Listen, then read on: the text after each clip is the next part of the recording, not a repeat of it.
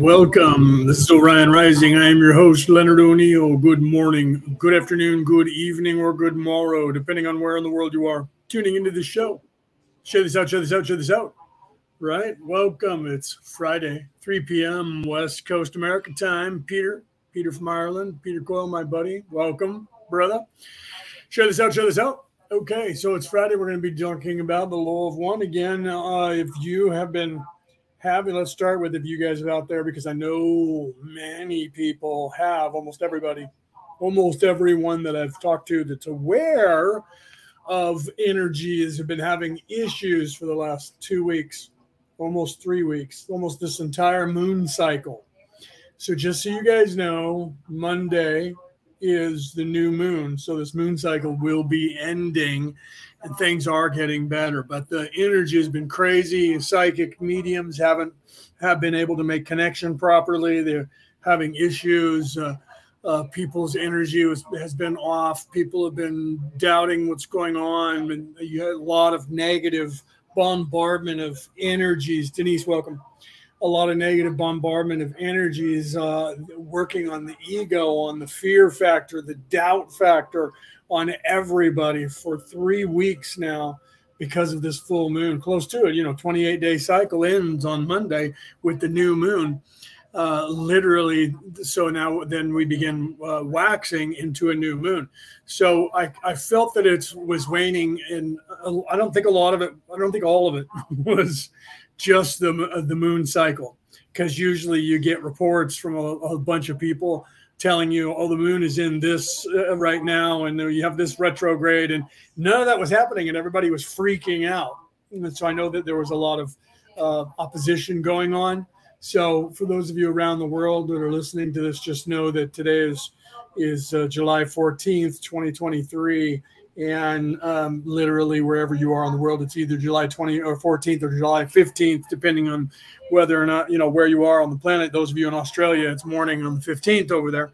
Uh, those of you in the uk it's evening. Almost nighttime or it is night uh, but you know eight hours ahead of me. Uh, so literally guys know that monday uh, for those of you who are uh, on the just on the other side of the prime meridian from my time zone in california uh, it'll be Tuesday morning for you when the when the moon cycle reaches the new moon. So just know that, guys, there is relief in sight. Okay, so uh, last week we were talking about um, people in ascension with Ra in this session, and I'm backing up like a question or two just to cover where we were at. So we can get in in that before we you know so we can finish this session hopefully today. Um, and move on to the next session. Penny, welcome. Like I said, share this out. I've, I've shared this to just my page alone. Uh, you know, we're obviously live uh, around the world on YouTube and on uh, Facebook and in three places now because I've shared it to another, but I'm live on uh, Return to the Old Ways group and Orion Rising, the page. Uh, so, like I said, share this out uh, share this or the um, thing from uh, YouTube uh, to you know let's get some people over there.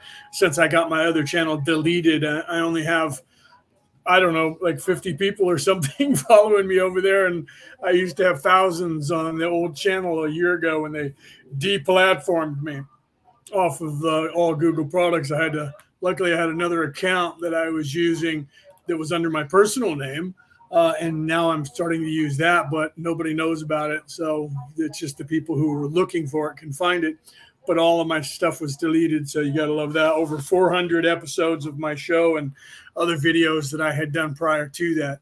Right? Yeah, it's 11, 11 o'clock over there, Peter, in the UK, 1109. Uh, it's 309 over here right now, 305 here. So we're right there around the same eight hours.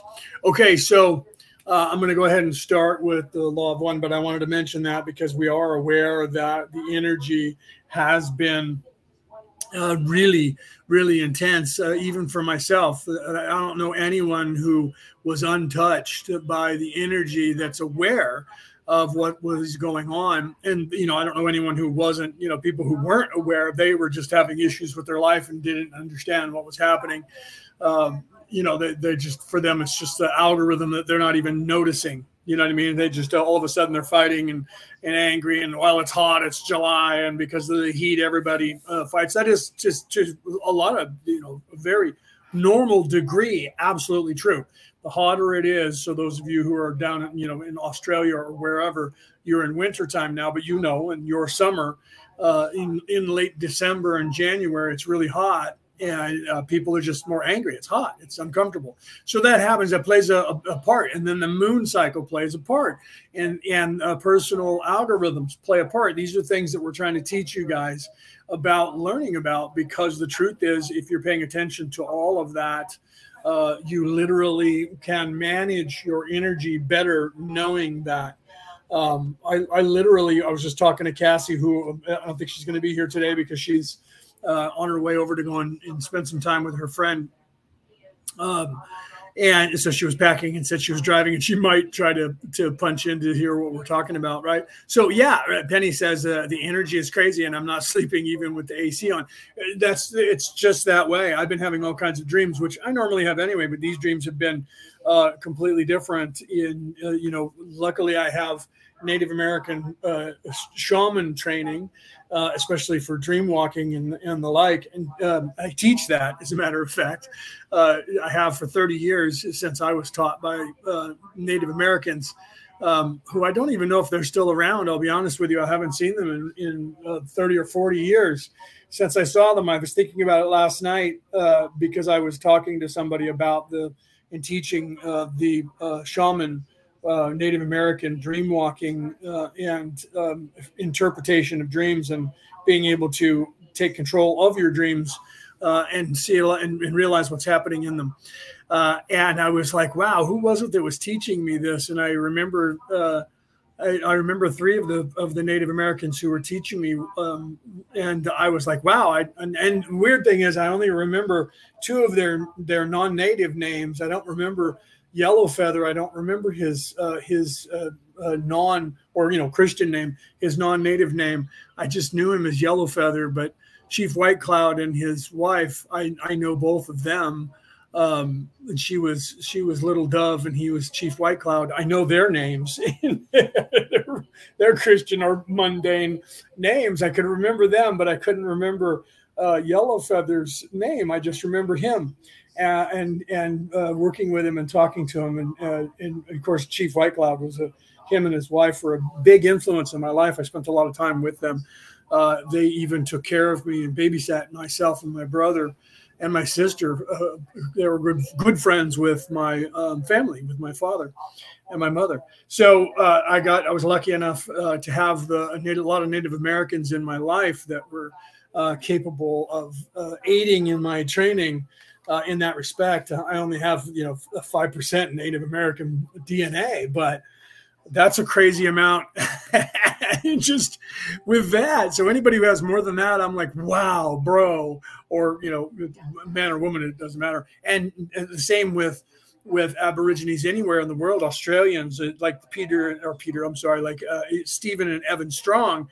Uh, literally, the you know uh, uh Evan, uh, no Stephen is uh, half uh, Aboriginal. Um, so that would make um, Evan at least a quarter, if not more, depending on what his his mother's DNA had in there. So they have a lot of native DNA, uh, and you can tell when you talk to them; they, are just very spiritual. Uh, native people uh, seem to be a lot more spiritual. Um, it, it, that's because of their old ways. They're they're more in tune uh, and haven't changed their their spiritual paths as a as a nation, as a people.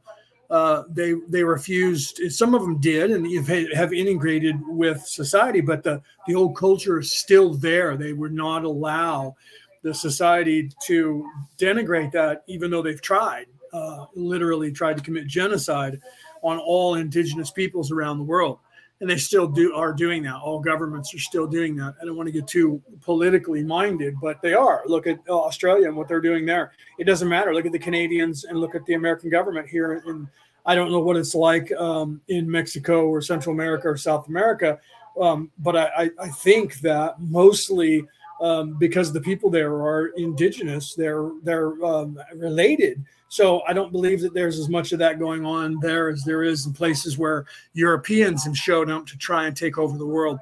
Uh, so I see that the culture is more embraced uh, going back thousands of years.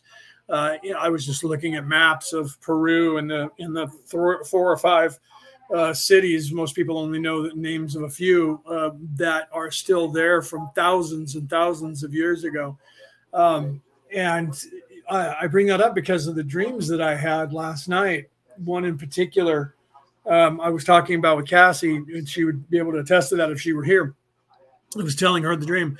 Literally, the um, and there was not. I only told her the the basic ideology, but literally in my dream, there were people in there that seemed to be under the spell of something and they were literally like taking out knives and chopping their fingers off like at the top knuckle and uh, and cutting it off. And that and it just seemed like that was what they were uh, subconsciously doing not consciously uh, doing it. And they and they were doing it in a way like i don't feel the pain to prove to whoever.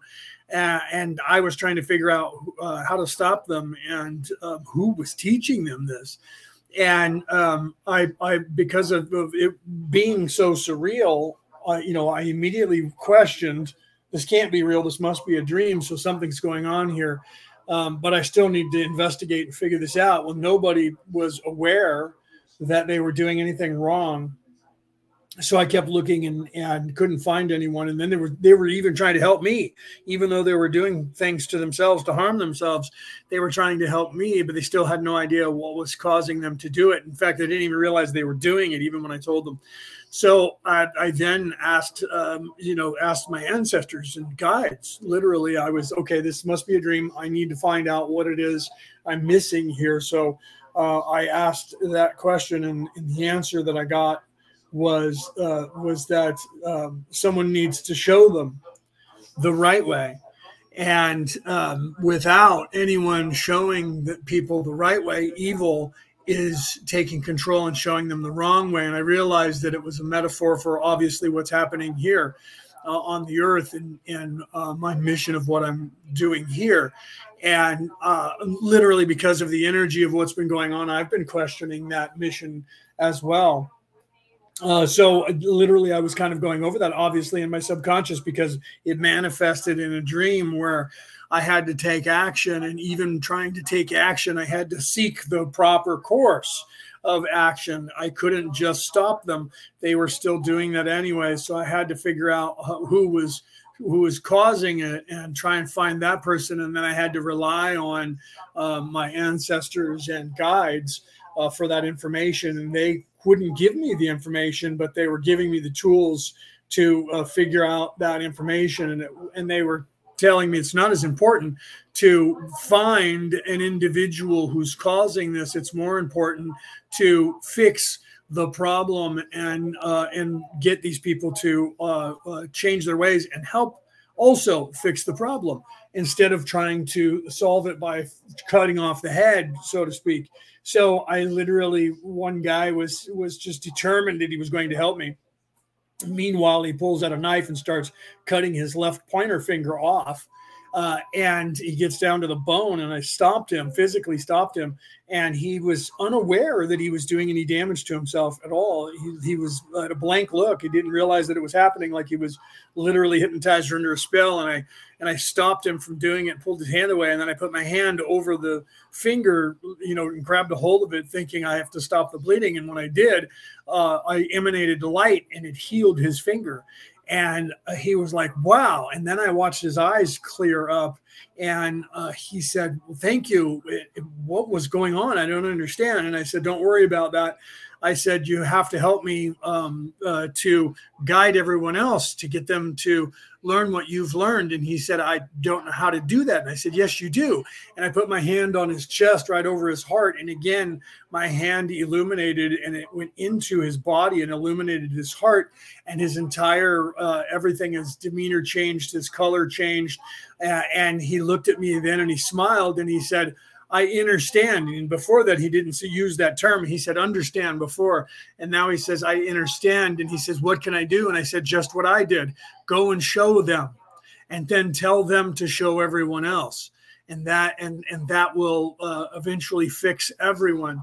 And I realized that that uh, sometimes even myself with this energy was going on in this last week that I was not appreciative of uh, or, realizing how to utilize the information that I had. My, and, and, even today, I was kind of talking smack about them, how they're up there telling us, hurry up, hurry up. And, and like as if they order us around. And then when we turn on them and go, I'm sorry, you want to come down here? They go, hey, hey, look, we're all one over here.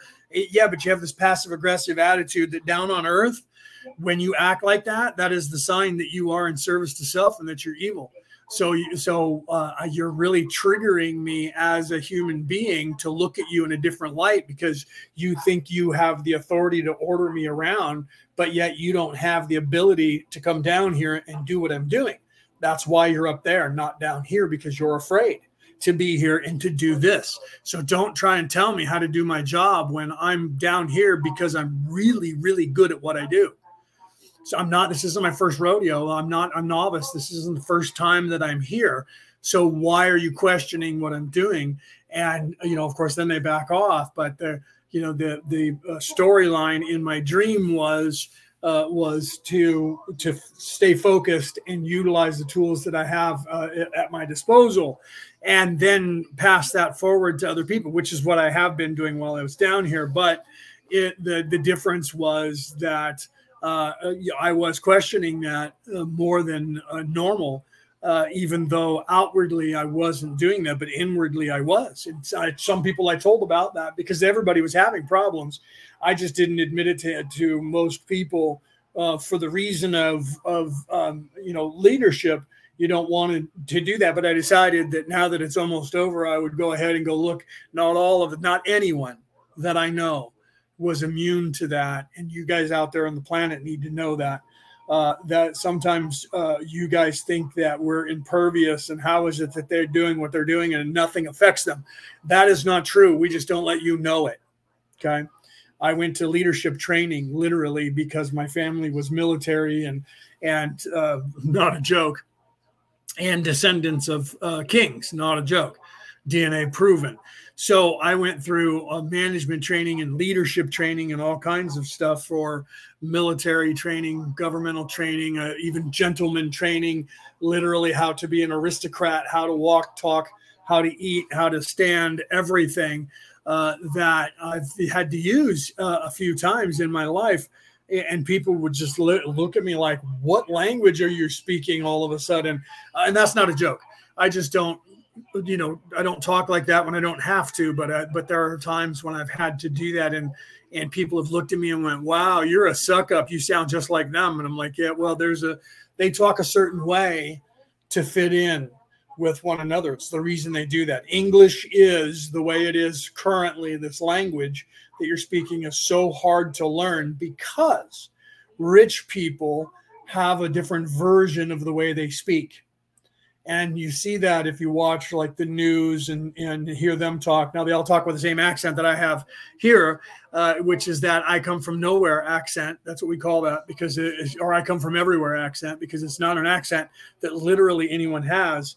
Uh, it, it's a broadcast accent. Only most of what they say and how they say it is projecting fear to you. But when they're not trying to project fear they sound just like me uh, right now I'm talking, uh, but they're trying to project fear uh, to you. So they have a fear tone that they practice, that they hit. Not a joke. Um, I can sense it. Most people can sense it.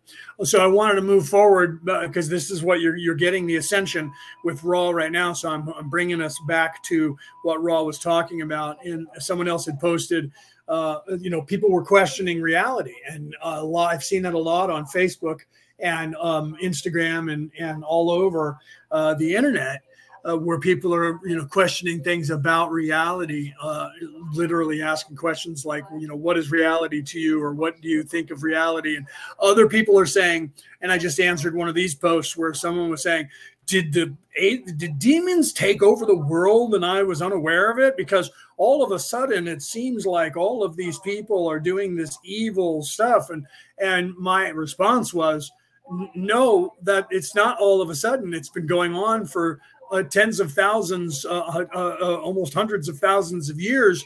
It's just in this lifetime, you've never noticed it until now. And people are waking up. You guys around the world are, are seeing it for the first, and you're like, when did they do this? I can't believe that they're doing this. Have they? When did they start with this? And who are these people? Uh, it, it's not that this is now something that just happened this is the way it has been forever and you're just now capable of seeing it. That's what's going on. Uh, somebody literally said did cern literally shift us into a different paradigm? And, uh, and i'm like no but you're close. The paradigm is shifted away from the evil control of the world and because of that more and more people are waking up exponentially because of the work that that you know billions now billions of us on this earth are actually doing to fix this. And they're not able to hide like they were before because nothing has changed. You have uh, you have an MMA fighter over in Romania uh, who is being detained and arrested and was in jail and is now under home arrest for seven months for uh, the crime of nothing. Um, he they're literally saying that he coerced by using i posted this so you guys can see it. It's in the chats i think but it's definitely on my channel. Uh, it was tucker carlson went to romania and sat down. I haven't watched the entire thing. I've watched the first hour and a half or hour of it. Uh, and i haven't finished it. I'll finish that tonight after the show uh, his interview. But um, uh, he actually watched him fight. He's an mma fighter. And i was like oh, where did he go? Did he retire? And now i found out what happened to them to him. And he's in jail. And, and literally they're claiming that the Romanian government is claiming that his crime is um, is uh, human trafficking, and the charge to to justify human trafficking is they're saying that he used his his powers as a rich man and his powers of persuasion and he was nice to women. And somehow like a vampire he charmed them and convince them to become uh, um, uh, TikTok, uh, in you know, um, uh, influencers, and he was stealing their money from them. And when the government interviewed the women who they claimed that he did this to, they said, um, "We're I'm friends with him. That's not going on."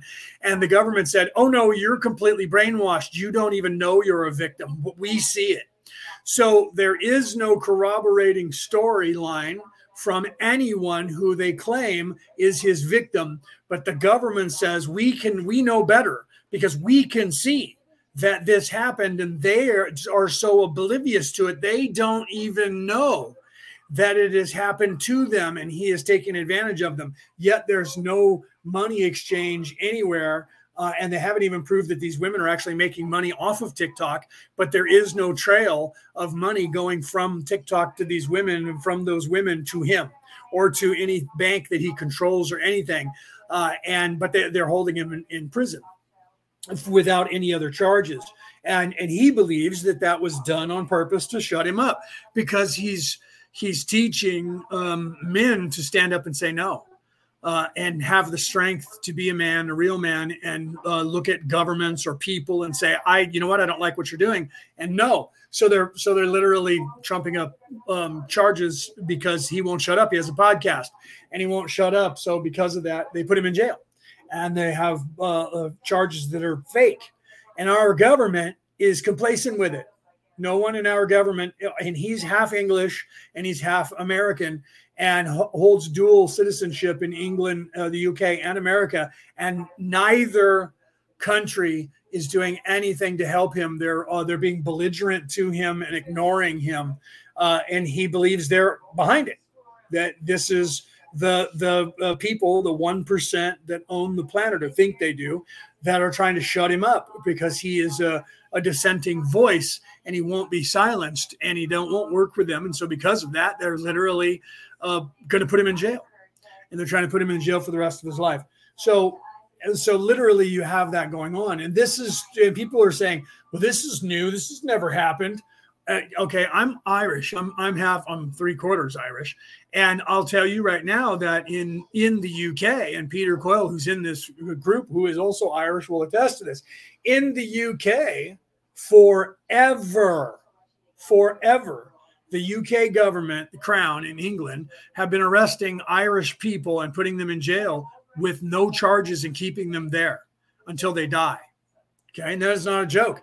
And especially anybody that they have identified uh, back in the last hundred years as an uh, Irish Republican Army member, and many of them uh, in protest went on strike back in the 70s. I believe it was the 70s. Peter, correct me on the on the dates if I'm wrong here. 70s or 80s, and they literally went on a, a hunger strike because they were being held without bail, without charges, and nobody would defend them and nobody would do anything. The crown would not allow them out of jail. So they literally starved themselves to death, refused to eat, and many of them died. There were a lot who died, literally died of starvation while the government had them in prison. Does this sound familiar? So now let's come forward in time to, uh, you know, literally to January 6th uh, from 2020. And there are uh, still hundreds of people in a prison in the United States of America with no charges, no charges whatsoever, and no one in this government. These these so-called Republicans are supposed to be for the people, and they want you to vote out these these Democrats that are in charge, but none of them are doing anything to free those uh, those people or even squawking about why are they being held without charges the only person who talked about that was tucker carlson and the more he talked about that the more they went after him to try and get him off the air and they and they uh, uh, sued Fox over the stuff that he had said and won the lawsuit and said part of the lawsuit is you have to fire Tucker Carlson. So they did. This has been confirmed. This is not my conspiracy theory. It was confirmed by personnel on the news Uh, and government officials on the news when they when they talked about it live. I thought that prior to them saying it, and then they confirmed it when they said, no, this was part of the lawsuit and he got fired because of what he was saying. So he was literally blowing the whistle on the government, saying, why are these men or protesters being arrested and put in jail and not being charged or given the right to defend themselves in any way and just sitting there when when that's against the constitution of the united states he wouldn't shut up so they so they fired him and then when he started talking about it again on twitter they filed a lawsuit and an injunction to try and get him to stop talking on Twitter because uh, they said that was against his contract that he had that they fired him. And so they're trying to still hold him to a contract that he can't talk to anybody else because they're trying to shut him up. And of course, did he do that? No, he's still on the air. You should go to Twitter and, and watch him because he's blowing the whistle and always has been. And most people are like, I don't like Tucker Carlson. It, you don't if you're a Republican and you don't if you're a Democrat. It's the same thing when I start talking. That's why I don't go down that road of uh, reporting on that religion as often. Uh, I could do an entire show just doing that. I used to. During COVID, I did that and got deleted and put in jail many, many times. Peter GV, who's finally back on Facebook, if you're in any of the chats or the groups that Peter's in, you know that he's been gone for almost a month. Why? He did the same thing. He made a comment that was a was not uh, was not conducive with what they're teaching and what they're saying. And because he said that, they literally penalized him by putting him in, in Facebook jail for I guess a month now. And he literally is just just got back on on air on Facebook and Messenger uh, two days ago. He was on Instagram, which that which the same company Meta owns, uh, but but they run it obviously different because they didn't delete them off of that. Unlike Google, when Google deletes you, they delete you off of even using their search engine. Trust me, I know. I did that a year ago last March. I literally could not even on any device I owned. I could not use Google to do a search. I had to actually go to Google, uh, uh my Google Mail, Gmail, log out of that account uh, which was uh, not terminated, but it was it was illegal to use on this earth, and log into a, a different Gmail account, and then I could access uh, everything still. And that was my warning from Google that if you if you don't comply, we'll delete you and keep you off of the air on all of our products. like that really was something that I was concerned with because there are still other search engines out there that they're not in control of uh, that I use anyways. Okay, and you guys know that, like Duck Duck Go or Duck yeah Duck Duck Go is that what it's called? I can't remember. That's a game. I know that, but I think that's what it's called. Uh, and they don't control that one, so you can still use that. So I wasn't really concerned, but then I wanted to check on what happened to my YouTube account and found out they had deleted it, uh, just like that, gone, deleted, completely deplatformed. And then I checked to see if I still had my other YouTube accounts because I have two now. I had three, I have two now, and they're still uh, there and active. So I started uh, broadcasting on the one that I'm broadcasting on now, uh, starting all over with trying to build people up there. Uh, and you know, I would go live on Rumble, but the problem with that is that that that thing, oh, that's just as bad now as YouTube. If when I tried to upload a video, my show to Rumble, it took an over an hour for me to upload that video to Rumble. That is insane it's literally whatever my show is it's like a half of whatever it is. So if i have a three hour show it's an hour and a half to upload it. So it uploads literally in in 1.5 time. Right? So it's literally in time and a half instead of uh, real time. That's insane. Uh, that's stupid right? So but i may end up going on to rumble or one of those other platforms and just do that or i might just start and this is what i've been thinking about just starting to go back to um, you know uh, spreaker and and that uh, and, and, go live on uh, you know on my uh, MP3 broadcast, and then just share that to these places. So you guys don't watch anything other than the if you're watching the video, you just see the Law of One poster, anyways.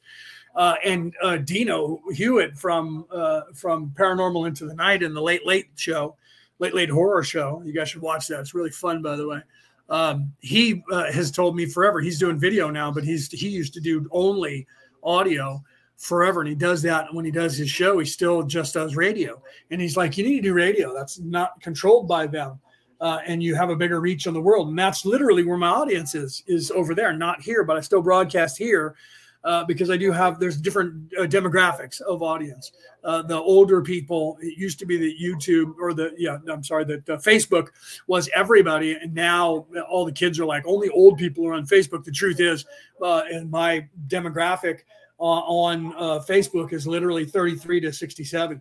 Everybody below that is on TikTok and a few other places, uh, and uh, that's not a joke. That's just the way it is. So it's so lines are drawn, and now with Twitter and and this other uh, uh, uh, Meta group, I forgot what they're calling it, which is Twitter for all the progressives. They're hoping to wreck Twitter uh, by doing so. And now there's a battle going on, and and uh, you know, and and Musk is suing them, and and they'll probably get uh, uh some judge that's on their team, and they'll pay him money because you know, let's be serious, Mark Zuckerberg has you know has uh, trillions of dollars, and he'll pay off the judges. And it'll go to the Supreme Court, and then there'll be a big thing, and they'll change a few things and change the name, and and they'll it's just like they did with Windows and the Macintosh, because they stole the the product from uh, Apple and called it Windows and, and, got it out beforehand, and then they were able to get away with it because there were subtle differences. That's exactly what's going to happen. Again, mark my words on that. That's just like the whole investigation in the United States for the cocaine that showed up in the in the White House, which they obviously know only a child would think.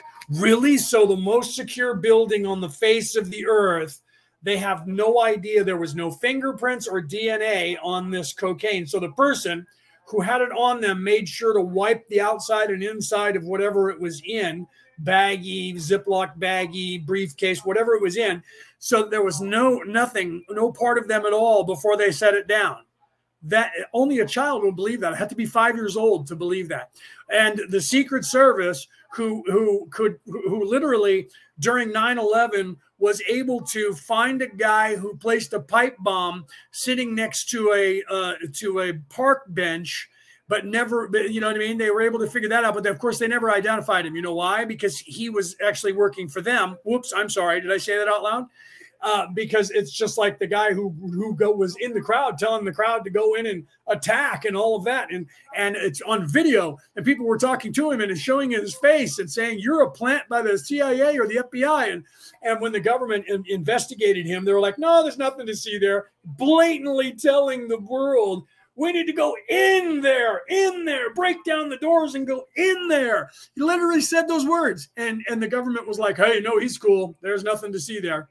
But the guys who were who were in, taking selfies are, are being held in prison right now uh, with no bail uh, and no charges against them until they confess to doing it. But that guy who was actually telling them to do it is okay. And I have to be five years old to believe that that was uh, just some dude that had nothing to do with antagonizing people to get them to go into the because uh, he afterwards said, I never said that. Really, that's weird because there are 18 separate videos from 18 separate people that have you saying those things at different times of the day in different places, trying to get people to go into the uh, into the Capitol and break the doors down. I know, I don't know what you're talking about. And the government's like, oh, I don't know what you're talking about. It never happened. So my point here is to the world that there's a reason why Ra is coming through. I know you guys are like, oh my God, it's 30 minutes in. And what the hell is he talking about? He's talking about politics again. He just doesn't even know what the hell. This is supposed to be about spiritual stuff. You do realize that law that the law of one is Ra coming here and saying, there's this evil force of people and that their uh, that their modus operandi is to come down to the earth take control of it and put evil people in charge and they did that a long time ago anunnaki and he did that a long time ago and uh, took over the world war of the gods different places in the in the in the uh, the Vedics of, of India and the German telling of the story and the Romans telling of the story and the Atlanteans telling of the story and the Egyptians telling him the of the story of the exact same thing happening. And guess what? They came down here and what did they bring with them? Politics the religion of evil the governmental systems that are in charge on the planet now the monetary system the caste system that is everything that Ra is telling you that the orion crusaders although Ra, usually calls them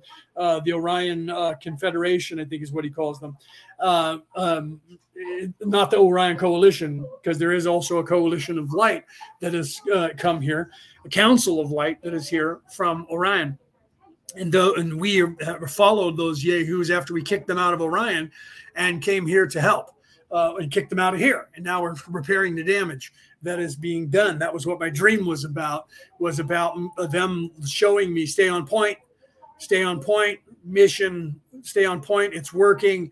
And uh, and literally, uh, I was on, and I think Penny was there, Denise was there, Def, Denise was there. I'm pretty sure. I think she did a reading just on her before me, uh, and literally, um, I literally made sure to ask about mission point timelines to her.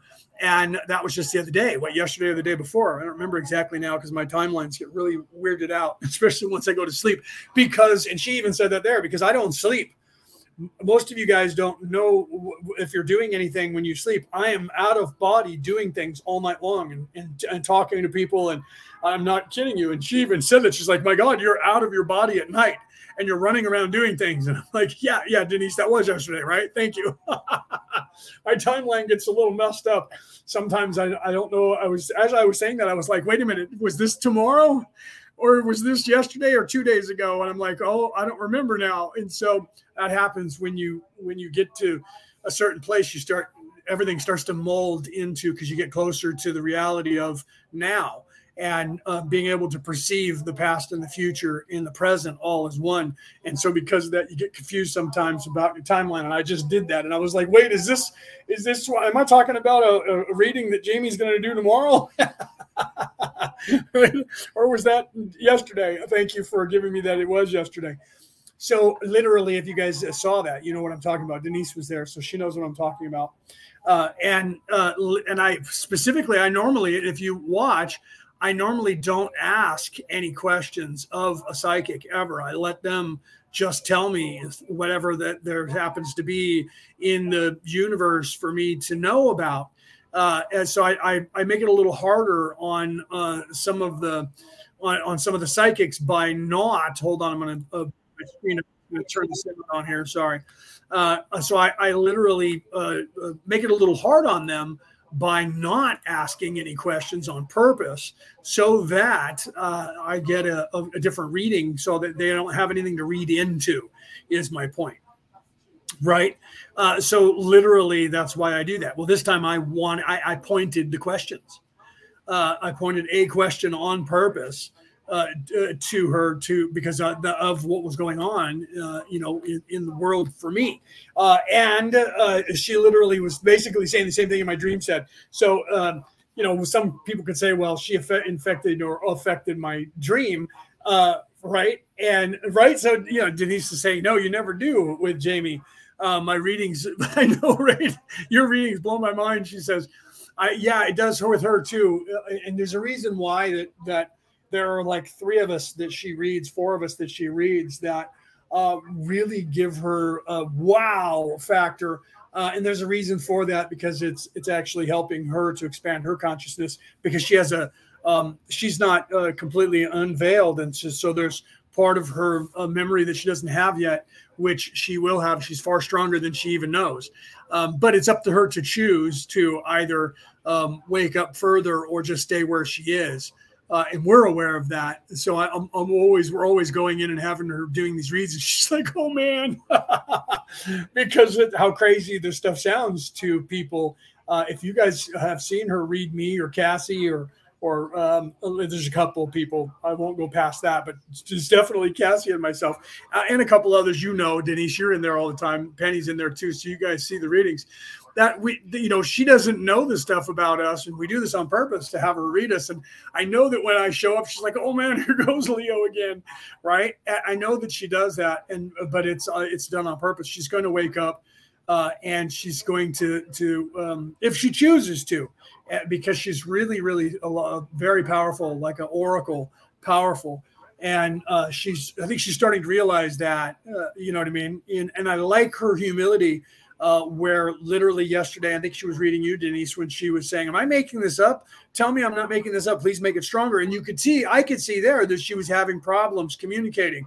And that that was uh, due to this energy that's been going on in this month that that uh, uh, people that are mediums are having issues communicating with the other side and I and and I was making sure to visit different mediums without their knowledge uh, or without telling them about it especially to witness this of what was going on.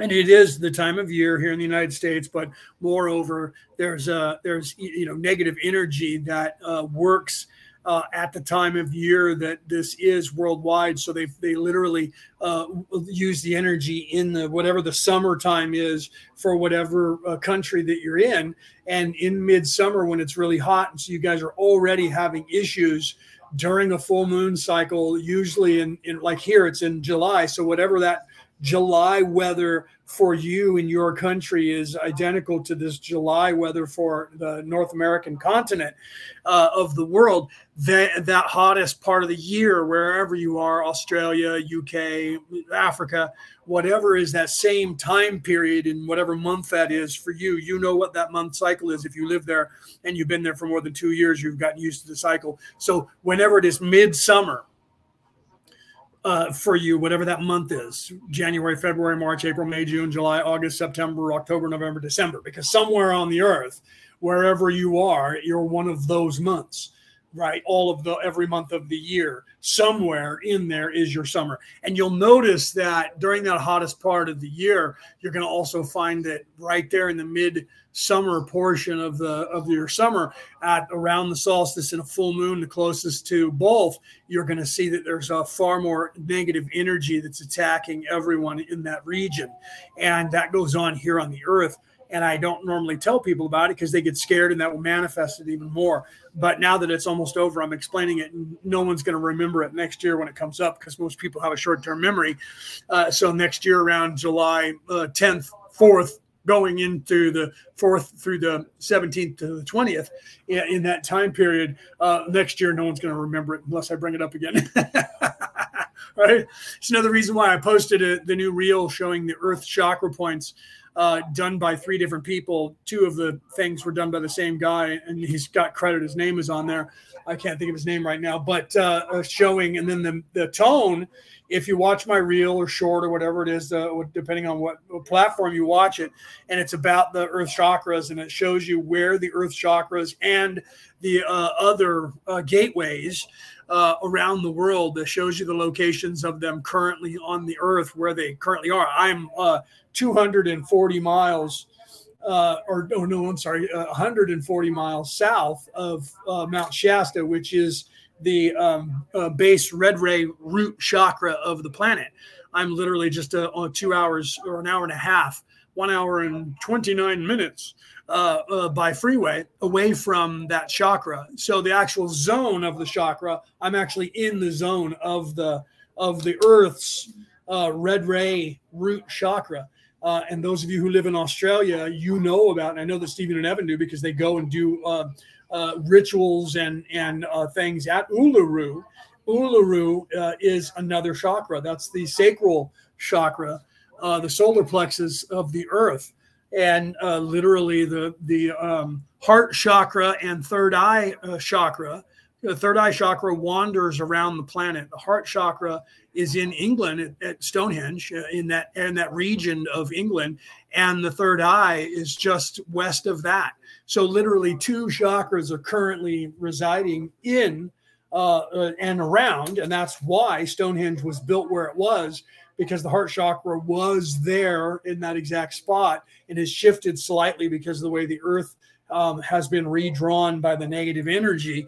Uh, but we're fixing that. And that first time anyone said that out loud was Jamie yesterday in that reading. For those of you who were there, I've never said this out loud before. And she said, You're actually a timeline and you're fixing you're changing the earth's grid and you're do you're doing that. And i was like wow i've never said that to anyone and i've never said it anywhere in any post. So she couldn't have uh, read that or heard that from someone in passing because uh, i've never said that out loud. And I, and and yes that that's what's going on. We're literally fixing that's why the earth is tilting slowly back to the position that it was in uh, 12,000 years ago and literally we're still off 32.5 uh, degrees off of plumb, but we used to be further off than that. Or now it's 23. I, I'm sorry. That's why that 23 number keeps coming up to you guys a lot. 23.5 degrees the planet is off and so 23 is a number that keeps reoccurring to people over and over and over 23 23 23 why 23 because you're because the earth is is wounded and is off kilter 23.5 degrees and we're when we're getting back to 23 we're almost at we're actually no longer at 23.5 we're at like 23.25 or 23.23 and because of that that number is reoccurring and i've never mentioned this uh, to, and even when people have talked to me, I've said you need to look up the number 23 and see why that number uh, is uh, is uh, a, a, factor. You know, because guys like uh, um, oh, what's his name, the basketball player, I can I can think I can't think of his name right now. He now is a co-owner of of a NASCAR um, team uh, with Denny Hamlin, who was 11, and his number was 23, and they call it 2311. They call that their their company is is called 2311 from their two numbers, and both of those numbers are in fact 22 is uh, an ascended master number, and 11 is an ascended master number, and the 23 is uh, is the energy, current energy of the earth. And the reason I say that is because if you watch my reel, the sound you're hearing is is actually um, what is it? It's uh, I, I, forget the exact number, Peter. What's the resonance of the Earth? 7.34, 7.48 uh, megahertz uh, or hertz, not megahertz. Uh, and, and, literally, so if you watch my reel or short or whatever, if you're on Facebook or Instagram or uh, YouTube, you'll see that reel and it shows you all of those. The sound you're hearing is the actual resonance frequency of the earth. It's what it sounds like. It's what the earth actually gives off as a sound. It's alive and it's resonating at that particular sound frequency. Uh, so I'm showing you the earth chakras uh, and where they're where they're currently are, and um, and also where these other alignments of gateways are gateway chakras uh, that uh, that are on the planet, and I'm, and I'm giving you the sound of the planet.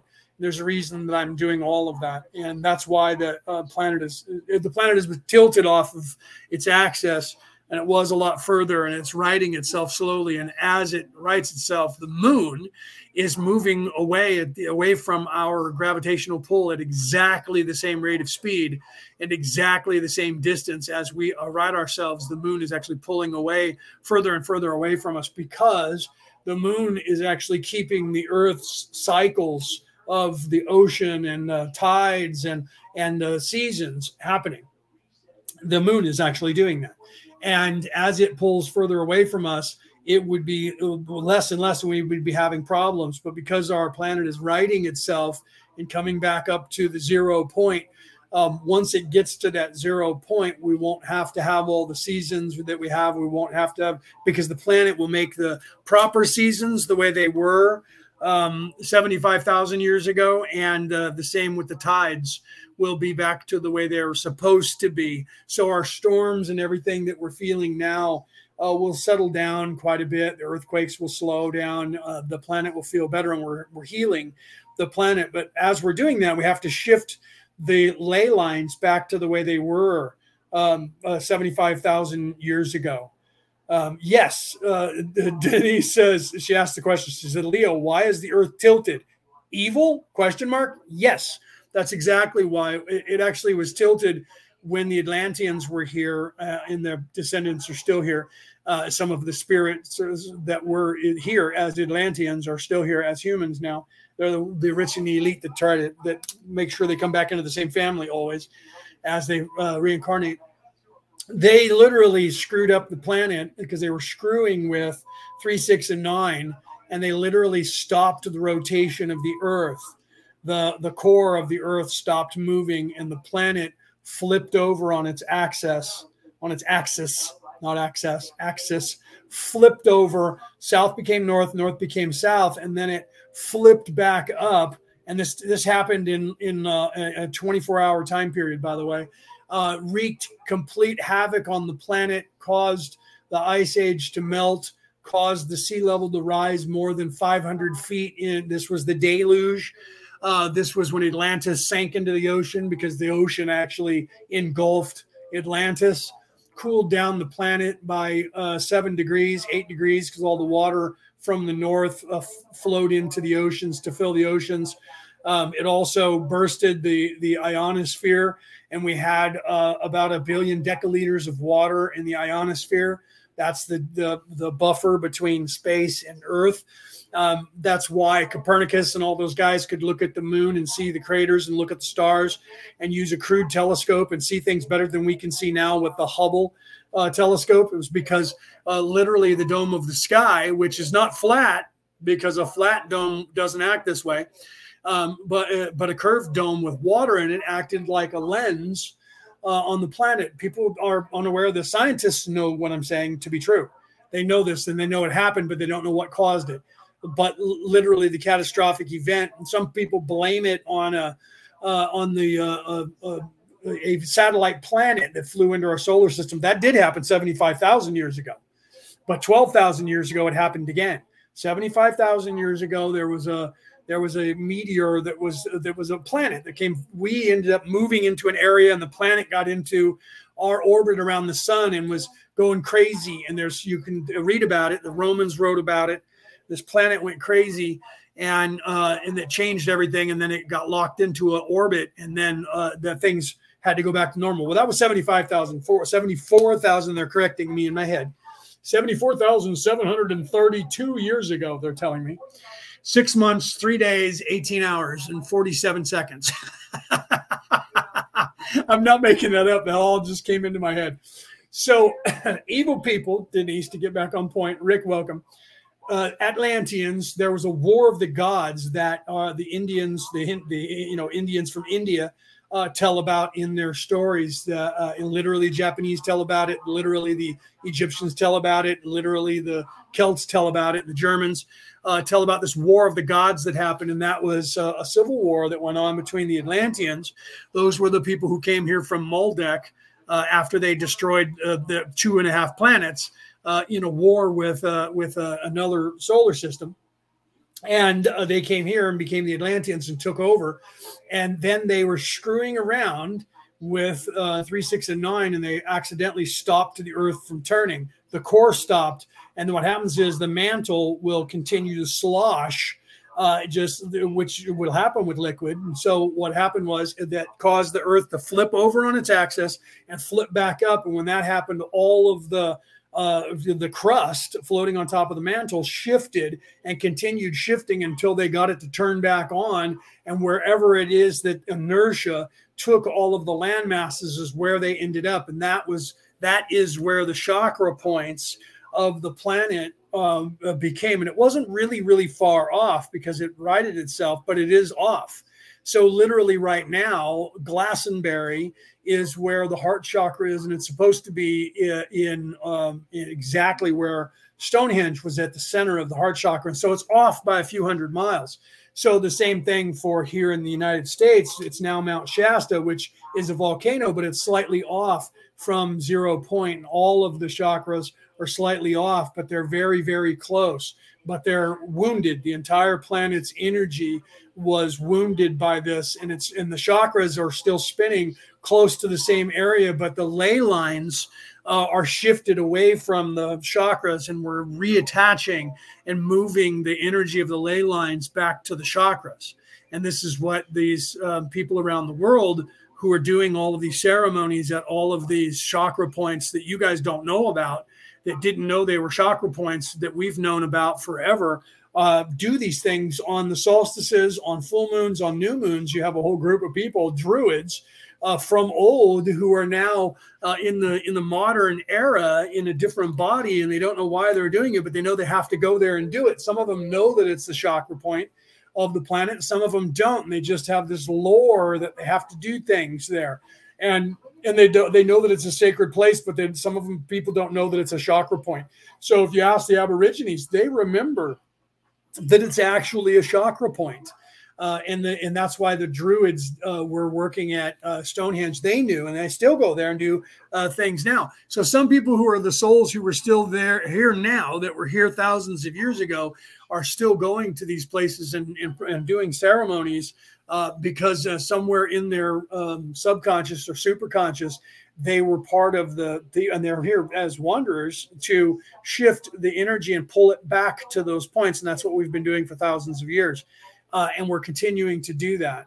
Uh, and I've never really announced that to the world, but since uh, since Jamie Jamie Watson Wolf told everybody when she did my reading yesterday, uh, so the evil people were stranded here to finish that tale for you, Denise. The evil people were stuck here, and the good people left in the during the war. And the evil people, of course, said, "We drove them out and won the war, and so we're in charge." That's not what happened. They left and and uh, thought they had killed most of the people that were here, but stranded them. So and took away their technology so that they couldn't leave the planet. They imprisoned them. So they adopted that story and said we're a penal colony and that we're all in prison, and that's because this is their prison, and they haven't been able to get off world. And it took them uh, almost 12,000 years to get the technology back to get off world because they lost the technology and the knowledge of it, only the memory of it. So they didn't know how to reproduce it and they couldn't reproduce it. So it's literally taking them almost 12,000 years to get themselves to a place where they can get off world again. Uh, and so this was their prison. So part of that is true. And that's the part that I try to tell people when they go, we're a penal colony. No, we're not, but, but those people are.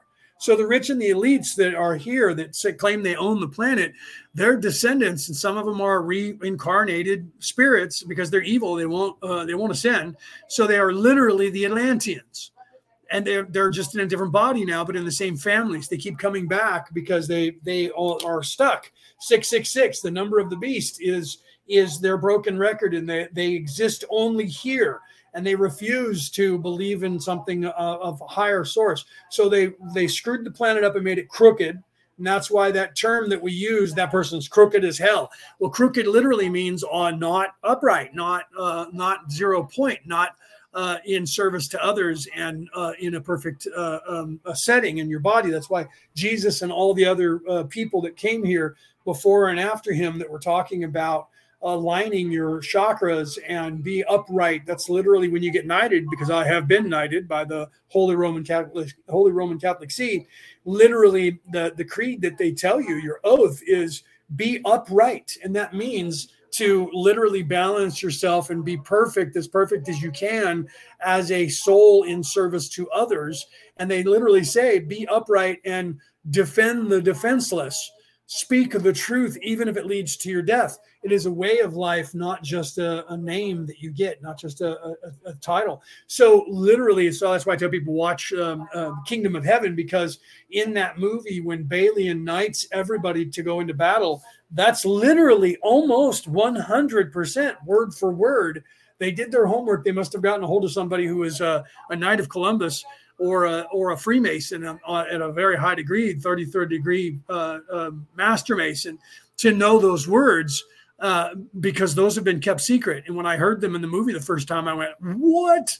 That's almost literally the 100% the words." And it could be a version of them uh, because they did change them uh, slightly because they changed the ceremony slightly. So that might be even even older one. But the whole the whole hand slap in the face uh, thing is still a, a, a, thing. It happens to you when you get knighted.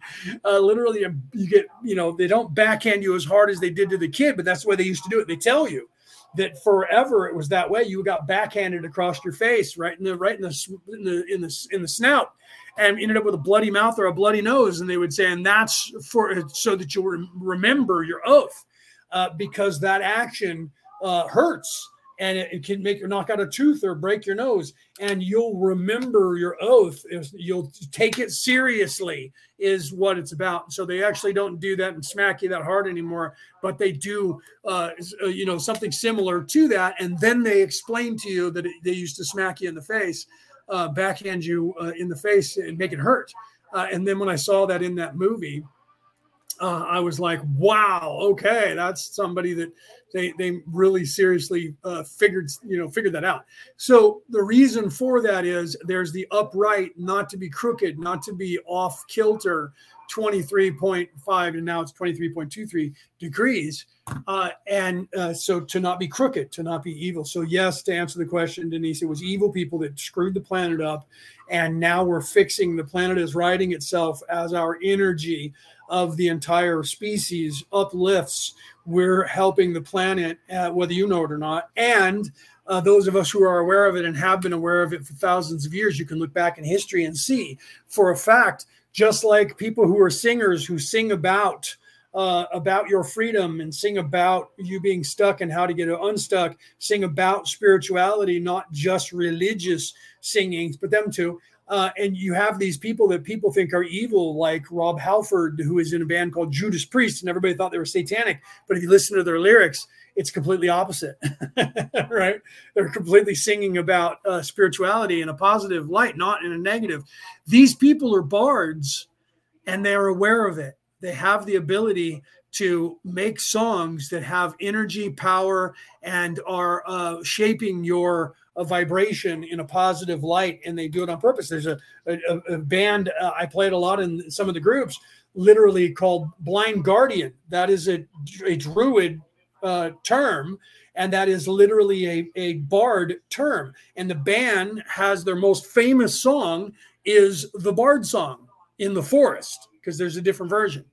And uh, and that and literally they also have a song called Valhalla, which is a speed metal, death metal song singing about uh, ascending to heaven for Vikings, uh, and they're they're known to be a death metal band, just like the Amon Amarth, who only sings about Vikings. Most of their songs is about uh, are about not is that's not proper English are about spirituality in the Bohemian way, what we over here call the Bohemian way, uh, which the, the, they've kind of adopted that. It used to be called something different you know the way of Odin and Thor and uh, the, the way of the Viking, but not just the the hacking, raping, and pillaging way.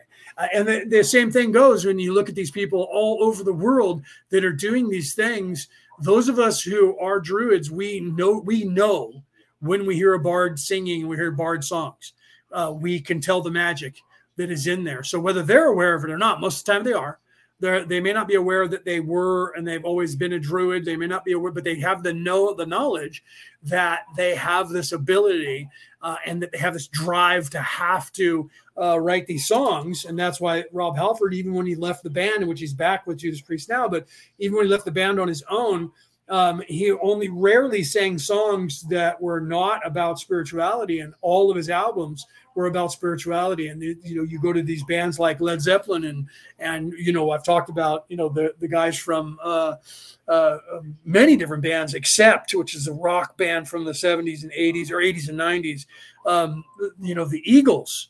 Uh, with their songs, Hotel California, it's about being stuck, and, and uh, Stairway to Heaven by by the by the by Led Zeppelin. So these these bands around the world in Green Day today uh, that got themselves into trouble because of singing about spirituality and were and where people were trying to cancel them for a while.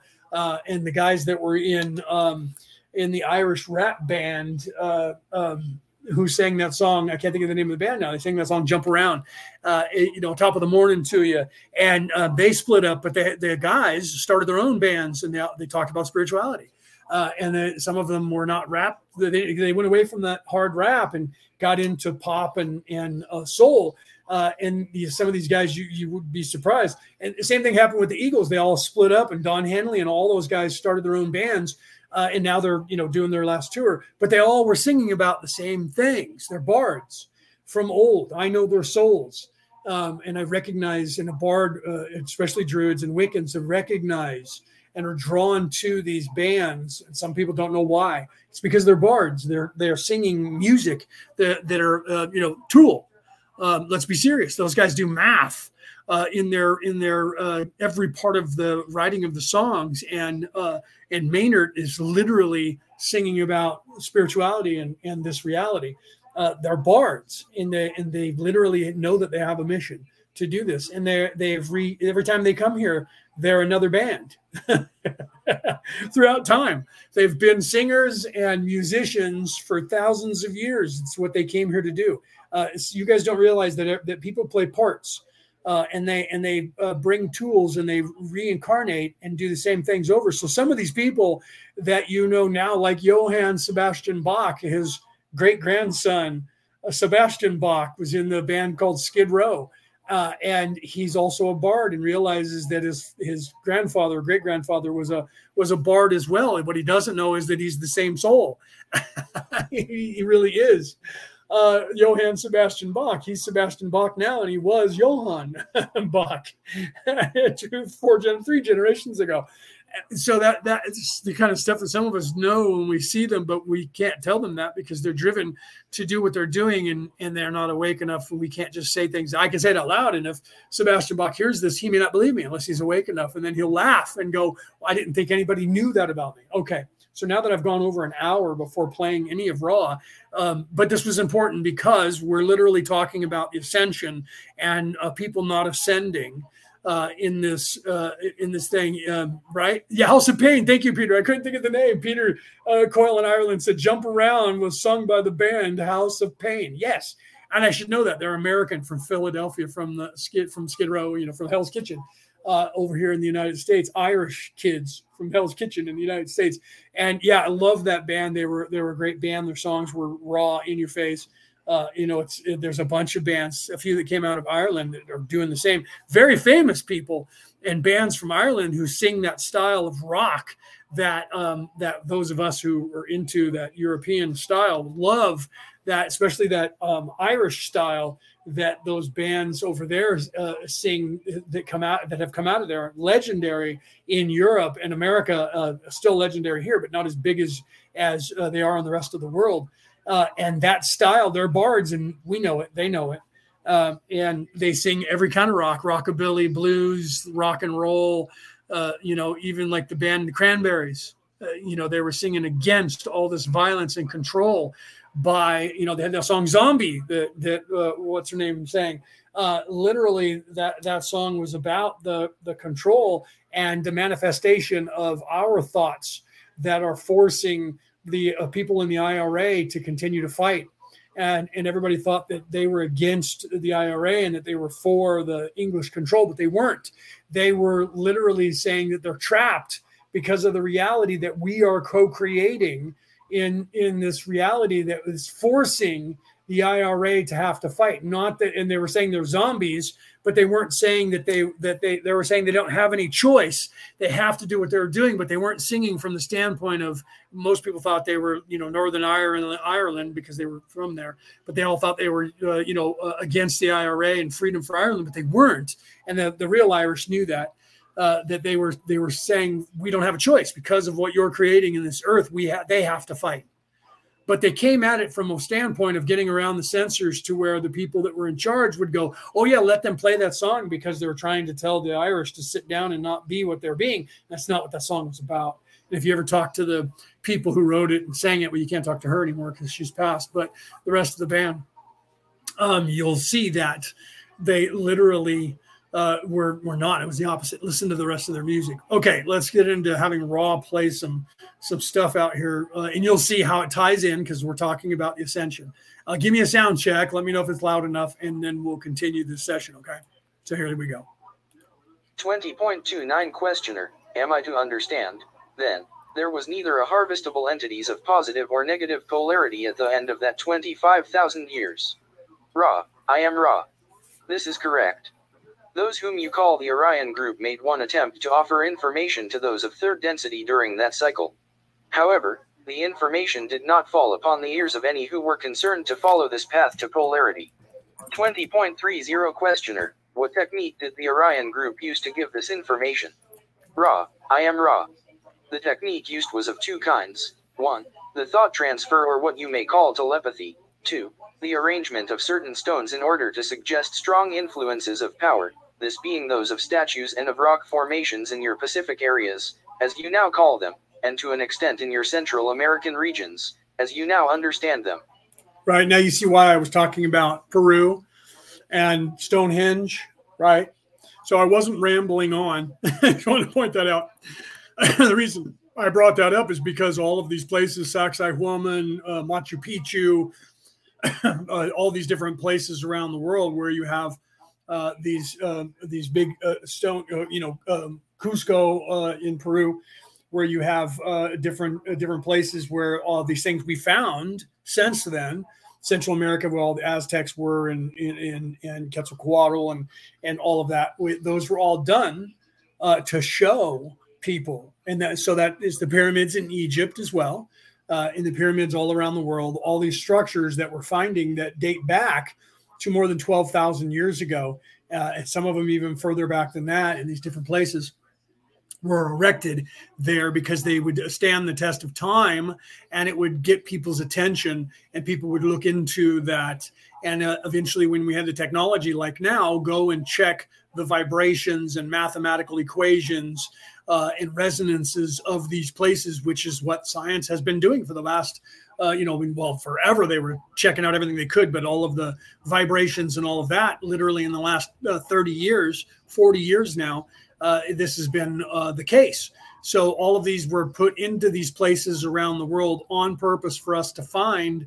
Now, knowing that it would that it would transcend past the the um, uh, the time when people were going to because they knew about it. We know about that with the aztecs and the mayans with their calendar knew there was going to be a calamity and that we were going to lose the memory of the past and have to reestablish and find it in the future. So just like uh, passages in the bibles that were written down and then locked up and sealed for people in the future these uh, these places were also buried right over there in peru. We know about that buried into the ground or uh, you know or uh, left and um, you know the the earth uh, grew back over it but but that we found them. People went and found them and uh, started digging them back up and exposing them and then investigating them. This was done on purpose. And that's literally why I brought up everything that I brought up, because that's everywhere in the world. Uluru, all these places, Shasta, all these places, people are drawn to all of the places where the chakra points are. And there's structures that we're finding at those exact places that were placed there thousands, tens of thousands of years ago, and sometimes further back than that and we're trying to discover why they're there. And then of course what are we doing? We're investigating that. We're getting onto it. And now come forward into the future we know their chakra points. We know the ley lines. We know that they've shifted. We know the knowledge of all the things we didn't know a thousand years ago 500 years ago. We had no clue on this planet of any of that. And now we know that we know the answers somewhat not all of them but we're getting there. Why? Because this was all done on purpose. Okay so let's continue 20.31 Questioner Are you speaking in part of the stoneheads of Easter Island? Ra, I am Ra. This is correct. 20.32 Questioner How would such stoneheads influence a people to take the path of service to self? And those stoneheads are all facing east. And if you literally draw a line from the the uh, Rapa Nui facing east, and you go along that meridian line, it crosses through uh, Egypt and goes to Mecca. and it faces east, to due east, where the sun comes up in the morning. So there, so they literally were showing us lit places literally uh, on the planet that they were drawing lines and showing us uh, this information that if we paid attention, it was esoteric. If we paid attention uh, and opened our eyes, like the Rapa Nui had their eyes wide open, big eyes looking uh, in that direction. What is east of here? And then people have made this connection and drawn a line uh, east. And there's other things that face north, and they're right along meridians, they're right along ley lines, they're right along chakra points uh, and they they point you to these places, and some point up off of the earth and point you to other places in the universe, like uh, the pyramids at Giza, which is also a chakra point. It's the navel chakra, and that uh, points up to the stars. And guess what? That points to Orion, which is exactly the belt of Orion, is exactly the same. Uh, uh, shape as those pyramids on Giza in the same positioning, and that was in the sky exactly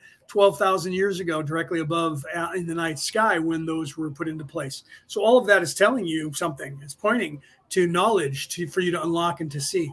Ra, I am Ra. Picture, if you will, the entities living in such a way that their mind slash body slash spirit complexes are at what seems to be the mercy of forces which they cannot control. Given a charged entity such as a statue or a rock formation charged with nothing but power, it is possible for the free will of those viewing this particular structure or formation to ascribe to this power, power over those things which cannot be controlled. This, then, has the potential for the further distortion to power over other selves. 20.33 Questioner How were these stone heads constructed? Ra, I am Ra.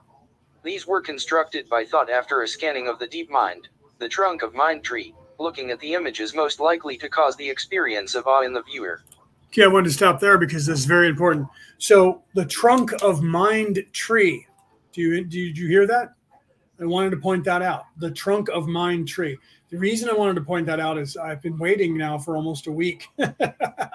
Literally, I've been waiting six days to talk about this um, because I, I realized it even more so than I had before in a clarity way on something really simple from the movie Thor. Uh, and I think I talked about it slightly last week, but I, we didn't get to this point in the show or, or of the session uh, for me to get into it. But the mind trunk, right? The, the tree of life in the mind of the human psyche was accessed telepathically to then put these images around the earth in these places so that it would trigger in every human subconsciously or superconsciously to be drawn to these places and to look for them and to figure them out. Done on purpose. Okay. The reason I say that is because all of these things are pointing around the world, and I, I talk about this in my book uh, all these things are, you know, you heard, you know, these say- sayings, and people don't know really understand what they mean. As above, so below. As without, so within. Uh, and those are that's the corruption, right? Yeah, Newgrange. Where is Newgrange? Yeah, right. Peter, where is Newgrange? Uh, Newgrange is well. Peter will tell you. Peter, type it in the in the. Because I'm going to continue what I'm talking about while he's doing that. So it, it's in the UK. We'll, we'll start with that. Peter, give them the knowledge about Newgrange. so, literally, right? Uh, because that's what uh, Peter. Let me tell you what Peter said. Okay, uh, Peter. I'll put it up on the screen for you, to, and I'll read it. Right, Newgrange is the highest chakra point on the planet. It's five billion years old and the oldest point on the planet. Uh, it's literally, it is literally all of these chakra points that I'm referring to are literally the chakra points of the planet, which means when the planet was formed, that's why it goes back five billion years when the planet were, was formed, these chakra points, just like when you were born, the chakra points are on your body and they're there forever. Okay. So, right, right. I'm going to get into that right now, Rick. Rick's like, I just I was zoned out during the uh, the tree explanation. I'm going to get further into that, brother. This is why I just stopped for a second, but I'm going to get further into that. So, so literally, this is what Peter's talking about. Okay, and this is what Ra is talking about. Ra went into the human psyche and went into the the tree of life of the human mind, which is literally the the pneumogastric nerve uh, center in our body, which is literally has been called the tree of life uh, for five thousand years in the human body. as within, so without, as below, so above is the correct way of saying uh, what I just said when I said as above, so below. Most of you know it the corrupted way, which is telling you of a caste system and getting you used to the idea that there's somebody above you that's in control and it's not you. As above, so below. As without, so within. As in heaven, so on earth. That says God's in charge. That says one person is in charge and getting you used to the idea that somebody is always above you in charge. That's the caste system. That's the corruption of the Atlanteans the Luciferians, the Anunnaki, uh, all those people are the same, with just different names, by the way. So the tree of life, okay, is that literally is the wheel of life in the Orient, right? All of the Asian people. It is literally the tree of life for all of the Celts and Vikings. Uh, that is every religion that has to do with uh, the, with Europe, uh, southern, western, northern, uh, and eastern Europe uh, all of the religions that have come out of that is they use the tree of life. That literally is uh, is what is going on within you, but it's also going on without the planet itself. Uh, and that's why they show you the tree with the root system underneath. That's the underworld. That's the inner world of the of the planet, and the, what you see on the outside of a tree growing out into the into the world. You're going to find that the root network is just as large underground and has to be, so the tree doesn't just fall over. Okay, so that network underground is just as big, and the zero point is where is literally just at the ground level. If you walked up to the tree and reached down and put your hands at the base of the tree on the dirt, that's the zero point for the tree. That's literally the zero point for the tree. Okay. And and and it's everything that you see on the outside, there's just as much down under the earth. Okay, you are the same everything that you are inside is outside. So everything that your spirit is inside is just as big as what you are outside. And that's reflective of your personality and your aura that comes off of you. Okay. And so people's auras, stronger auras and larger auras tells you how much that they are spiritual because that expands outward and inward at the same time. That was what all of the uh, religions of the East called the underworld. The underworld was within that was the world within, and uh, not some evil place where Satan uh, dwelled.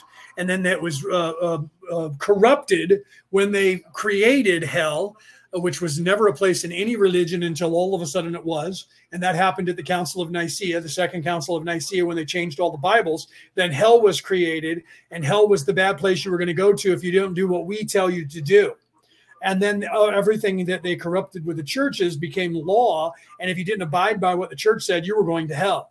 And and so then you're manifesting this place. I'm i'm going to go to hell because i'm not one of the chosen. I haven't been baptized. I'm not one of the i'm going to be one of the left behind. I'm not going to go during the rapture when this jesus character returns to get everybody in his car. Everybody hop, pile into the bus. You're going to heaven. The rest of you stay out because it's your judgment you I find wanting, you did not obey. And, that's again, that's the caste system that you must obey, and that there's a line drawn in the sand, and that you and that if you don't cross over to the good side at the right time, uh, it, then you're not going to go to heaven. All of that was a corruption of that oil that ascends through your body into your brain and illuminates your brain and helps you to ascend uh, every month and that was a corruption to keep you away from that story. Even the Santa Claus, you're going to get a piece of coal, uh, and you know, and the truth is, what is a piece of coal but almost a diamond? Uh, so the truth is, even when they're telling you coal is what you're going to get because you get nothing good, you don't get any presents. That was still a story that you were they were teaching children about that ascension oil and to be a good person and to be good and to be good for goodness sake. Oh, you know, because Santa Claus is coming to town, and that was the same thing as Jesus going uh, down to Bethlehem and being reborn and going to heaven, and then expanding your consciousness, uh, the Christos, which I've talked about on the show and I put in my book. Uh, Santa Claus is the same. The Thor story of of Ragnarok and uh, Thor, and I was just talking about this, and the reason why I made this connection. So I was watching Thor, the television movie, and uh, I, I was thinking, wasn't thinking, and and Thor was explaining the tree of life to to what's her name, whatever her character name was in the show, and he drew the lines on the map. She had the planets, uh, the nine worlds uh, of of the uh, of the uh, Viking religion, and he drew lines around it and said, "This is this is uh, Teldrassil." Am I saying that right? Teldrassil, Teldrassil, uh, the tree of life. And and when he drew that around there, I was like, that's the force. That's literally the tree of life. That's literally the tree of life that is in our bodies. That is, oh, okay, as above, so below, as within, so without, as you know, as below, so above. I'm like, oh wow, okay. And then I then I realized that's the neural network in our brain. And then uh, then even though I've been posting stuff about it, I actually got it on another level uh, by seeing that, and then all of it overlapped. It was the same thing when I when I tell the story that our chakra points are not the numbers that we think they are, one through seven, they're actually three through nine.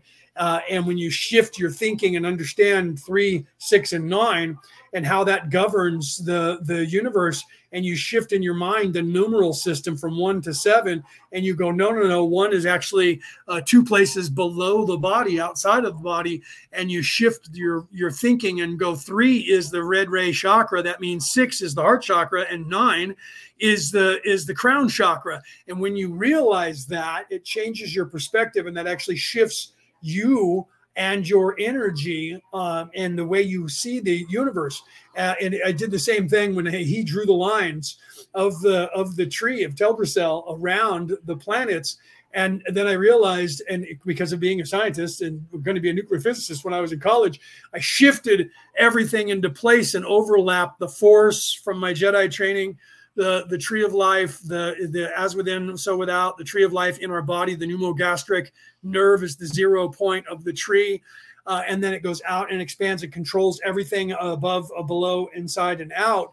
Uh, and then that uh, uh, balances our chakras. And then when you balance all of your chakras, you you uh, become you know you're doing the work inside and outside. So that's as within, so without. Then you're you expand your consciousness outward, but it also expands inward and all of that hit me like a map. And they all overlap the same way that shifting three six and nine in my mental picture of the chakras so that the three six and nine is literally our chakras are not one through seven they're three through nine the ones that are the major arcana in our body. And i wrote that in my book. I believe i did. I got to make sure and go back and make sure that i made that shift in the book because then i tested it on people without their knowledge uh, and, and and explained it to see how they would react to it without me saying anything. Uh, and and all of you guys like Penny's just like I totally get that. It makes so much more sense to me. Yes, as soon as you heard me say it, right? As soon as you, heard someone say that, or you heard me say that, when you when you know enough about three, six, and nine, and then that's why I've been priming you guys with showing you the videos about three, six, and nine. Uh, and I've been doing that on purpose because I was get, getting you guys used to the idea of what an understanding of three, six, and nine and Pythagor the, the Pythagorean theorem uh, and uh, what uh, Einstein knew and what uh, Nikola Tesla for sure knew and what the Egyptians knew, and uh, knowing that at some point, once you got that and grasped that concept, I was going to shift you and go now apply that to the chakras, the actual right numbers. And I and I realized now the reason why because uh, I, I, noticed that Pythagoras at the time uh, they knew some vibrations, and we thought they were uh, one through nine, and in fact they were missing three, six, and nine completely. And uh, and we just discovered three, six, and nine, the vibration of three, six, and nine in 1938. A lot, a lot of things happened in 1938 for good and for bad. Uh, on this earth that was a shifting point, a very large dynamical shifting point, bigger than 2012. that you guys are unaware of. And and literally because of that the harmonic resonance was wrong and they had to add three notes to the resonance and that was 3 6 and 9 and that's because of ragnarok. So thor during ragnarok there's a song by amon amarth called crack the sky. Um, and it's literally a, a, prayer to odin during ragnarok to have odin uh, crack open the sky and I bring this up because the reading before the one I did yesterday, the one from last week or the week before, from uh, from Jamie Watson Wolf, um, uh, the, it was it was last week when my father came through. My father said, "When the sky cracks open, you will see." Uh, and uh, Jamie said that the first thing she said to me, and then she stopped and said, uh, "Leonard, I'll be back. I have to go get water. They're telling me I need to get some water for this."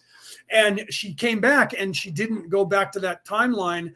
Uh, and and then when she asked about it, my father said, "We can't talk about that mission right now here." And then they came through and talked about that mission yesterday. Uh, okay, but the, that whole thing was a message. Most of the stuff that was being said by my father were direct messages to me that I can tell you about, but I had to uh, figure them out. And when he said "crack the sky," that reminded me of the Viking um, um, entire prayer to Odin, or, and to, to definitely to Thor. Uh, and from Ragnarok. And I was like, wait a minute, there was a song that Amon Amarth wrote about this. So I looked up the song and I played it, and I was like, that's the prayer. It's the prayer to Odin. So it's literally during Ragnarok, uh, the prayer uh, for us down here, praying to the gods, praying to uh, Thor uh, to uh, uh, let your hammer fly and crack the blackened sky. The blackened sky, Fenrir the wolf. Ragnarok is Fenrir the wolf covering the sky in darkness. Fenrir, Fenrir the wolf is the son of Loki one of Loki's sons. He has two and a daughter. One of his sons is Fenrir. And Fenrir is evil like his father. And uh, Cassie, welcome. And uh, Fenrir is the evil bringer bringing Surtur, which is the the the big is the basically what you would call the devil or Satan, and uh, trying to uh, bring about the the uh, evil taking over the world. So Fenrir covers the sky in darkness and this isn't a, a, literal clouds around the sky like everybody thought for centuries. It's literally the same as the devil shall uh, rule the earth for a time, and then something happens and it uh, and it locks the devil away. Well, in the Viking folklore, it was Thor, and Thor riding his chariot, being pulled by his two goats, not horses, two goats and um, the goats are like his father's two um, uh, two uh, blackbirds or crows or or um, uh, ravens that are sitting on his shoulders, which I have tattooed on my body, uh, on my leg, on my left leg, uh, from the knee down. I have uh, Odin tattooed there, and he's got his birds on his shoulder, and one of the blackbirds faces forward to see the future and the other one faces backwards to see the past. And he gave up his left eye, and they stand on his left shoulder. He gave up his left eye to have the sight. And so he's blind in one eye, and that was his third eye to have the sight in his third eye. He gave up his left eye of seeing because he had his right eye and his left eye becomes manifest of his of his vision becomes manifest by the two crows. One can see the past and one can see the future so he can't and he can see the present with his uh with the with the third eye which is his his eye his right eye. And uh, all three of those become his awareness. So the awakening and able to see the past present and future uh, all at once was uh, the the process uh, uh, of giving up his one eye, uh, his left eye, to gain that sight. So uh, the Thor's uh, um, goats that pull are the same. One sees the future, one sees the past, and Thor can see the present. And they're immortal. And every day Thor murders them, cooks them, and eats them. And then every morning he resurrects them with Mjolnir, his hammer of war. And Thor's name Thor means thunder. And Mjolnir or Mjolnir, it's actually pronounced Mjolnir uh, if you're Viking. Mjolnir is what everyone else says, but Mjolnir uh, is uh, means lightning. Uh, so he's literally the god of thunder and lightning. Thor is thunder. That's the word, the Viking word Thor means thunder. And uh, Mjolnir means lightning. And he would use uh, Mjolnir and res- resurrect them every day, and they would drive his, his chariot. So the prayer uh, is during the time of tribulation, the time of trouble, Ragnarok, to to Thor to come and crack the blackened sky with by letting your hammer fly. So Thor, who is also the champion of Midgard, Midgard is Earth. Midgard in your mind, in your brain, is your third eye. Okay, Midgard is your pineal gland and your pituitary gland, and all that entire structure, uh, and the the hippocampus. So that whole structure in the center of your brain is your third eye. That's Midgard in the Viking folklore. And if you look at the Egyptian folklore, that's the eye of Horus. It's the exact same thing. And if you look at Santa Claus, his beanie, his cap that he wears is in the shape of what? Your hippocampus, your third eye, with the pituitary gland hanging off of it. That's the little tassel that hangs down. So that's literally that same portion of your brain that is the illuminating portion of your brain.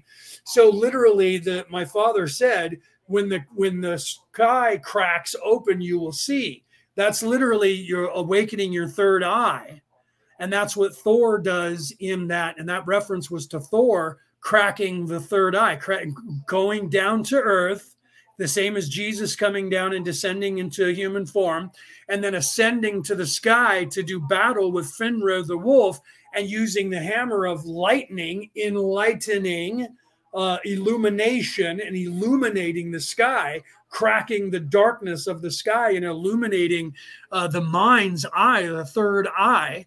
And this, so in the Viking folklore, that is the connection, the same connection and the same uh, story of the Jesus descent and resurrection. And Thor was 33 years of age when uh, Ragnarok happens, and he does this. It's the exact same thing. He descends down to Middle Earth, which was where he was father through him uh, with the hammer. And the movie Thor was uh, was the reenactment of that uh, because he wasn't worthy of the of the hammer, and he descended him to Earth where he was mortal, and he had to then ascend and become immortal again by uh, by uh, being honorous and chivalrous and being right and being good for goodness sake because Santa Claus is coming to town because Jesus the Christos is has to rise back up through the chakras Thor had to do the same thing in that whole entire story. And when he then rose the prayer is and that's the time when you are in charge for that 2.5 days when you're waiting and you're in charge and you are focusing on cracking the, the sky and and Thor illuminate us with your with your illuminating warhammer by chasing the darkness away from us and illuminating our minds. It's the same exact story. And this is what Ra is talking about that literally they went into the human into the human psyche into the human mind and they uh, literally looked at what would be the best way in a physical manifestation to get the attention of all of the people around the earth. So not only do we have these manifestations of religion all around the world, that every religion from every country that goes back thousands and thousands and thousands, tens, twenties, thirties, hundreds of thousands of years, they all have the exact same thing happening in them, told a different way. And then you have, on a physical way, a manifestation of stones erected into either cities or platforms or some sort of uh, uh, device uh, around the earth on the chakra points of the earth to get people's attentions. Again, getting your attention to right yourself because as within, so without, as below, so above. As we write ourselves on the planet, we're also writing the planet. So as we're healing ourselves and ascending as a human species, we're helping the planet to get back to where it was before the evil people took control of it and made it crooked and almost destroyed it. And we're fixing that throughout time for the last 75,000 years, some of us even longer than that. Some of us double that. Uh, I blew Jamie away when I said that. And she's like, You've been here for a really long time. I'm like, I've been here for uh, 150,000 years plus. And she's like, What? Okay. And I wanted to say, I, at the time, and some of you were in the crowd, and so you knew, but I wanted to say at the time, and so were you. You just don't remember it. but I but I couldn't. I didn't type that. I should have. I didn't want to blow her away any more than I was. Um, but I wanted to go. And you've been here that long too, Jamie. You just don't remember it. Uh, and so the so the truth is, not everybody has been here that long, but some of us have. Some of us have been doing this for a very long time uh, to continue this, and some of you out there have been as well. Okay. Right. So Rick is I'm reading what Rick said in the in the chat, right? Oh, yeah, okay. And Peter's talking too. I mean, Peter says the Irish devil is, is the Balrog. Yeah, the Balrog uh, they talked about in Middle Earth uh, by Tolkien, uh, where the where Balrog was there, the Balrog, and they showed you that it was the basically the devil, like Peter's talking about. And Middle Earth is the same as Midgard, which is Earth, which is here. This planet is Midgard, uh, and and uh, Thor is the champion of Midgard. And when he comes down to Earth, then he takes some of the humans and uh, and brings an army with him to fight against Fenrir. And that's our energy and our creation as we ascend with Thor. Uh, and the enlightenment from Thor, and that's the same thing as Jesus coming to Earth, and then the rapture of taking souls with him uh, back into heaven. It's the exact same story. And the Belrog uh, in uh, Tolkien's book was referring to, like Peter's talking about, uh, the devil in uh, in the, uh, the southern western Viking folklore was called Belrog. And and literally, what did he do? He was the champion of the people. Talking about um, um, what's his name, Gandalf. And what did he do? He fell. He fell with Belrog into hell and died, but also killed Belrog. Then he ascended, and he was Gandalf the Grey, and he ascended. And how long was he gone before his ascension? They didn't find him for 2.5 days. And if you're paying attention to the movie or the book, especially, 2.5 days later, they're in the forest that they ran to on that day. And guess who appears there but Gandalf the White, who is now ascended and is brighter and is illuminating the sky for them and illuminating the way. And then what does Gandalf do? He convinces them to become an army and fight against the armies of darkness. Do you see? so, do you see what I'm saying? So, the story that Tolkien wrote was the same story of the dissension and the rebirth and the ascension and the illumination, and then the army fighting against the army of darkness. Do you see? Right. So then Rick says, during my awakening and a few times a, a year, as uh, just as I close my eyes to sleep, uh, it, uh, what, is, what are you saying here? It, it FT line, someone's thumb pushing through my forehead. Oh, yeah. Oh, it felt like, I get what you're saying. It felt like someone's thumb was pushing through my forehead uh, where my uh, third eye and pushing like a jolt does that it doesn't happen now. That's because your eye is opening in, in the beginning you needed uh, a jump start rick to open that eye. And so you were feeling that pressure and a lot of people go through that and they feel the pressure in their third eye and sometimes they feel like as if someone's touching them with a finger or a thumb and they feel like there's lightning. Uh, and that's again that's the illumination of thor's hammer uh, cracking the the sky open for you to see and once your eye starts to open, then you don't feel that anymore. You just become more illuminated and, and you start becoming wiser. And so you don't actually feel that unless you really focus on it.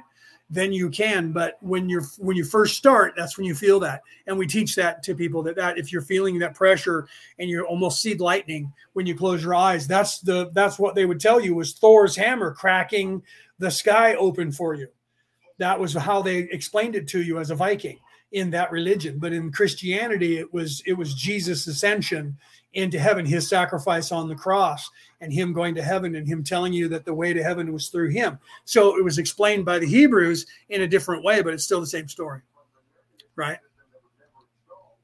So so literally that's that's uh, that's that. And then uh, denise said i've been hearing a, a woman whispering in my right ear uh, uh, that never happened before. Your right ear is always your guides uh, or your ascended masters or your uh, ancestors. It depends on your religion. The Native Americans and all the natives, they talk about your ancestors, and that's always guides. Uh, and then the Eastern philosophical, when you get into the the um, uh, the uh, you know the uh, Asians they'll say ancestors as well, and uh, then then you'll hear people say guides more on the Western uh, world. It's all the same thing, but when you're hearing uh, words coming from the right side, that's always guides. Left side is is darkness. Right side of your body doesn't matter if you're right-handed or left-handed. It's universal. So if you're hearing things from your right side, that's your guides talking to you, and you'll eventually when you first you'll almost hear the voices uh, because they're trying to get your attention. And then once you uh, once you hear the whispering and you start paying attention to it, then it goes into your head, and it's the same. It, comes through like if you put on headphones. If you put on two headphones, it sounds like somebody speaking in the middle of your head, right at your third eye.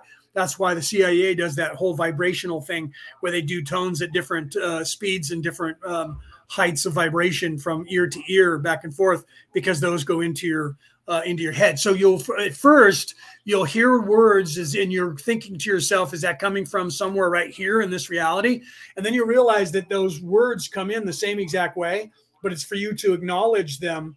And once you realize that you're being talked to from that right side, then uh, from that point on, you still hear it the same way but you don't you internalize it after a while instead of thinking that it's something external because you realize there's nothing standing next to you that you can see Okay. So, but that what that is, is that's your that's your ancestors, that's your guides, that's your higher self talking to you and giving you information. Though that one on the right side, evil cannot talk there. So any any words that come into you from your right side, they're not going to tell you murder, keep people, kill people, kill yourself. You're never going to hear negative shit from those people. And anyone who tells you that, they're lying. Okay. Because that just is not the way we are designed in this multiverse, period. No matter what anyone tries to say, it's not the way we're designed. Okay. So no one hears negative shit from the right side telling them to kill people. Okay. Even when they manifest themselves and have split personalities, that doesn't come from the right side. They may lie because they, their voice in their head tells them to lie and say it's from the right side, but it's a lie. Okay. So, so you're hearing it from the right side. That means it's your ancestors or your higher self or your guides. Uh, and then you internalize it when you realize that. And once you realize that, you never think oh, you keep looking to your right. But you'll see mediums uh, when they're talking, you'll see them turn their head slightly to the right sometimes when they're getting clarification. Uh, and that's a natural instinct to do because uh, because it's still coming into your body from the right side. So your natural instinct is to turn your head towards the sound when you're trying to get a clarification. I do it too, and I don't. And sometimes I don't realize I'm doing it, and people will point that out. Uh, and that's why when people psychologists will say someone's lying, it's always because they look to the left, not because they look up to the right. When they will tell you in psychology that when someone looks off to the right or looks up to the right, it's usually them thinking. So they could be trying to think up a lie, but it's them thinking. But when people look up to the left or look to the left while they're talking to you, that's usually when they are telling a lie, almost exclusively 100%. Okay. Uh, and that's because the devil is on your left shoulder and the angel is on your right shoulder. So the devil is your is your ego, and that is the darkness and the and the bad part of yourself of your psyche. And the angel is your is your not your consciousness but your conscience. Okay, so you have your consciousness, conscious that's that's you but your conscious your conscience is that thought part of you that says don't do that that would be wrong and and that's the opposite of your ego that's what freud referred to and jung referred to as the id. Uh, they, they didn't they didn't give it a positive name. They just gave it a thing. Uh, and the ego was one thing and the id was something else. The id is the is the is the little angel on your right shoulder. That's your conscience that says don't do the, that thing. It's bad. You wouldn't want that to be done to you. Uh, and and but that's not the same thing. That's you. Uh, but this there's a distinctive voice that comes uh, that comes to your right side, and different voices, and you have you hear them, and as time goes, you realize they have different personalities when they speak. They say things differently, they talk differently, they have different tones, they feel differently, their energy is different. Um, some people, like um, one of the girls that I uh, talked to, I haven't for a while, but we used to do shows together. Uh, one of her, she, I talk like one of her guides. She pointed that out. I like to say, however, a lot. And one of her guides says, however, a lot, right? However, this, however, that. Uh, and I do that. And even in my book, I go back and I'm editing my book and I'm like, I need to take a couple of those howevers out because I do that a lot. And she pointed that out, and not that it was a negative thing. She just thought it was curious that I I talk like her one of her guides because he's he talks the same way and says however a lot. And I said some of us just use that word, and I use the word moreover. And there's some people that use that word exclusively instead of however. They'll say moreover. I use both, but I use however more than I use moreover. That's just who I am. Uh, it, it, however, anyway, so uh, so I, I, hope that answered that. So the so the tree of life that Ra's referring to here is internalized in us, but it's externalized. So the earth itself is has the same tree of life, and the zero point for the tree is is literally the earth, the, the top of the crust that we walk on. If you go right to that and put your hands there at the base of the, you're literally at the middle point of that tree's existence everything you see above ground, there's exactly the same amount below ground that you can't see. That's the as above, so below. You have that within you. So your neural network, that is the pneumogastric nerve in your mind, that is in your head, in your in your brain, that goes throughout your entire body, is that that nervous system that works your body. That's in that video that I gave you, is literally the internalized tree of you that is what is within your body, right? That is the representation of all that is within your body from your third eye down and everything that you are physically and your spirit outwardly that you can't see. So it's the reverse for us we can't see the internalized, but then we can we can see it like on a computer and see what it is, but we can't see the external, and that's why we show in a lot of pictures the crown chakra, and then we have the crown chakra expanding out like a tree of lightning or energy going away from us. And that gives people the, the assumption that the zero point is our mind's eye, but it's not, it's our heart chakra. So that's why the heart chakra being the sixth chakra that you have some below yourself that extend into the earth, just like trees do and plants do. So you're not aware of it, but however further out you are from your head upward into the universe, you're also downward into the earth. So we so we're literally part of our energy is literally attached to this earth and mingling with this earth, just like a part of our energy is mingling with the universe. And where the zero point is our heart chakra.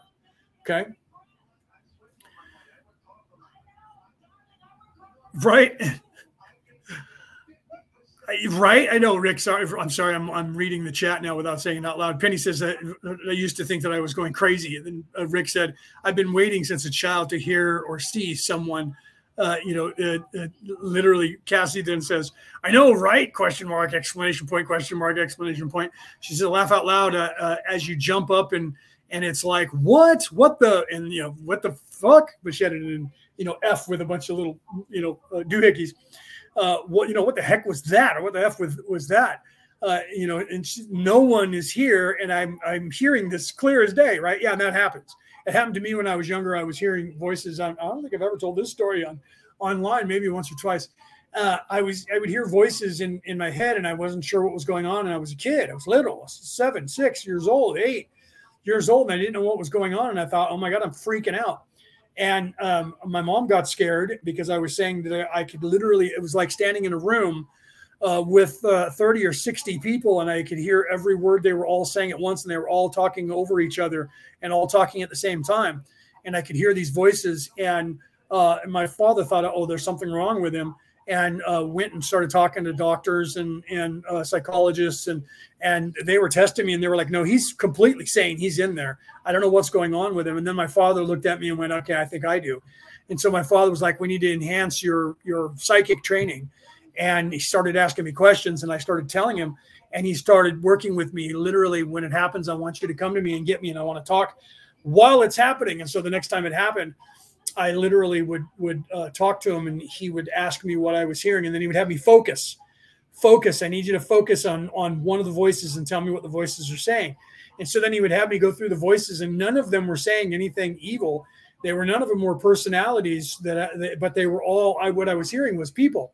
I was hearing guides. I was hearing dead people. I was hearing people's thoughts that were awake and he was like okay we need to teach you to turn that down and to be able to use it for what you need to uh, so you need to to be able to focus and not be afraid of the voices but just know that you're hearing everybody like as if you turn the television up loud and everybody was talking all at once.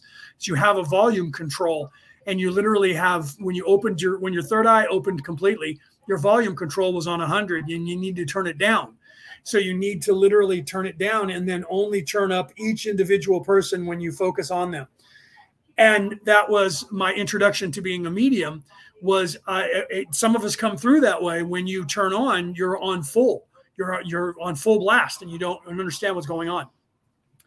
So he was aware of that, and then he was literally teaching me the same thing. Rick, going back to you know, and Denise hearing the voices, uh, and uh, and going, "What the fuck is that?" The same thing when I was then he was saying, What did what are you they saying? What are you hearing? And then talk to them. Ask them questions and see if they'll interact with you. If they won't interact with you, it's because it's a person who's not psychic and not dead and then not a guide. You're hearing someone's thoughts from another human being. Uh, and so you know what's going on there. So if you if they answer you, ask them who they are. And literally that was part of my training. Till literally that was when I was introduced to Chief White Cloud and uh, Little Dove and and uh, and Yellow Feather uh, by my father because they were already friends of ours. But then it was a different kind of conversation that I was taken over uh, to them and met them with just my father and uh, explained what was going on. And that was when I started my shaman training. I've never talked about that until today uh, about who it was, but it was literally a a, a, a Native American chief and his wife, a priestess, and Yellow Feather, an elder in the West Coast Native American tribes out here, big ones. Uh, that's why when I moved to Arizona, I was happy to be living over there in, in Apache and Navajo and Anasazi uh, uh, territories um, because the, those were the prominent um, Native Americans that even were out here, even though they have different smaller tribe names. So, um, so literally, Chief White Cloud and, and, his wife did a lot of my training, and Yellow Feather did a lot of my training. I, I, give them a lot of credit for helping me with the astral projection and the dream walking and and that part of it. My father with the psychic part and uh, the mediumship and speaking to the other side. So that's why I'm imparting this to you guys here uh, now because some of you are, are realizing that you have these abilities and you're starting to wake up to those. And you, so, what was that, and why was? I'm glad you asked those questions. That's the kind of stuff that I want to have people ask me so that I can uh, then answer that for you guys to help you. Okay, so Ra literally looked into the tree of life of the humans here. Do I teach? Yes, I do. Yes, I do. Um, you and I haven't talked for a while since we had that one conversation, uh, Dimitri. Uh, we haven't talked, but yes, I do. I, I, teach all of this. This is what I'm writing in my book. Uh, is is uh, a introduction into this, but I've been teaching this for um, almost 40 years now, since I was a kid. I, I literally got my uh, my Merlin title at the age of 19, um, and um, the Jedi title, which no one even knew there was a Jedi Council and a Jedi school in New Zealand. I got that in 97. I got my, um, uh, then in 2004, I was knighted by the Roman Catholic Church, which made me a minister. And then in 2016, I officially got my uh, indoctrination through Universal Life Church in uh, Phoenix, Arizona, to be a Christian minister. Um, so I literally have been teaching spirituality since I was 20 uh, years of age. Not a joke, right? Uh, my book that I'm writing currently, I don't have it published yet. I just, I just, I believe it's finished, but I'm not sure. I just hit 50,000 words, so it's it's just at uh, 200 and a few pages, um, but I haven't published it yet. I'm hoping to get it out this year. They're pushing me. I took a week off. They're pushing me to get it done as soon as possible from the other side. So I was I bashed it out in the month of June uh, into July, and then I've taken off this last seven days uh, from writing. But I literally went from uh, June 4th to July 4th I literally uh, wrote that book in in 30 days. Every day I was writing for six to eight hours a day. Not kidding you. so, but I do teach. I work with people. Uh, on you can ask most of the people that are in this group right now that are in this crowd. Uh, I've worked with them for years, and they work with people as well. I, I literally teach uh, everything that I know to everybody: life coaching, spiritual coaching, even like spell counseling and writing. And literally i taught there's five different paranormal groups that are in the united states currently that i literally taught the psychic that works with them and them. I have a psych i have a group that is a paranormal group where that's all they talk about is paranormal tech. It's called paranormal tech uh, on on uh, facebook and literally that's that i've had that for i don't know when i created it 2017 2019 or something um, but I, I literally been doing this uh, i was telling people about energy vampires uh, back in in the 90s when people were like, "Is that a thing?" They didn't even know what it was. Now it's normal to know that. Uh, I was teaching people that vampires with the drinking of the blood were not actually uh, doing that, and it was your life force that they were actually drinking, uh, and it just was manifest in that they were trying to drink your blood, but it was your life force they were trying to get. And um, people were saying that you know 20,000 years ago they used to actually drink blood. They may have, but they've evolved to today. There's well, there's people that drink blood now. Yeah, those are people who think they're vampires, just like the Satanists think that they're following the devil. Uh, but there's only two million of them because it's not the real religion of evil.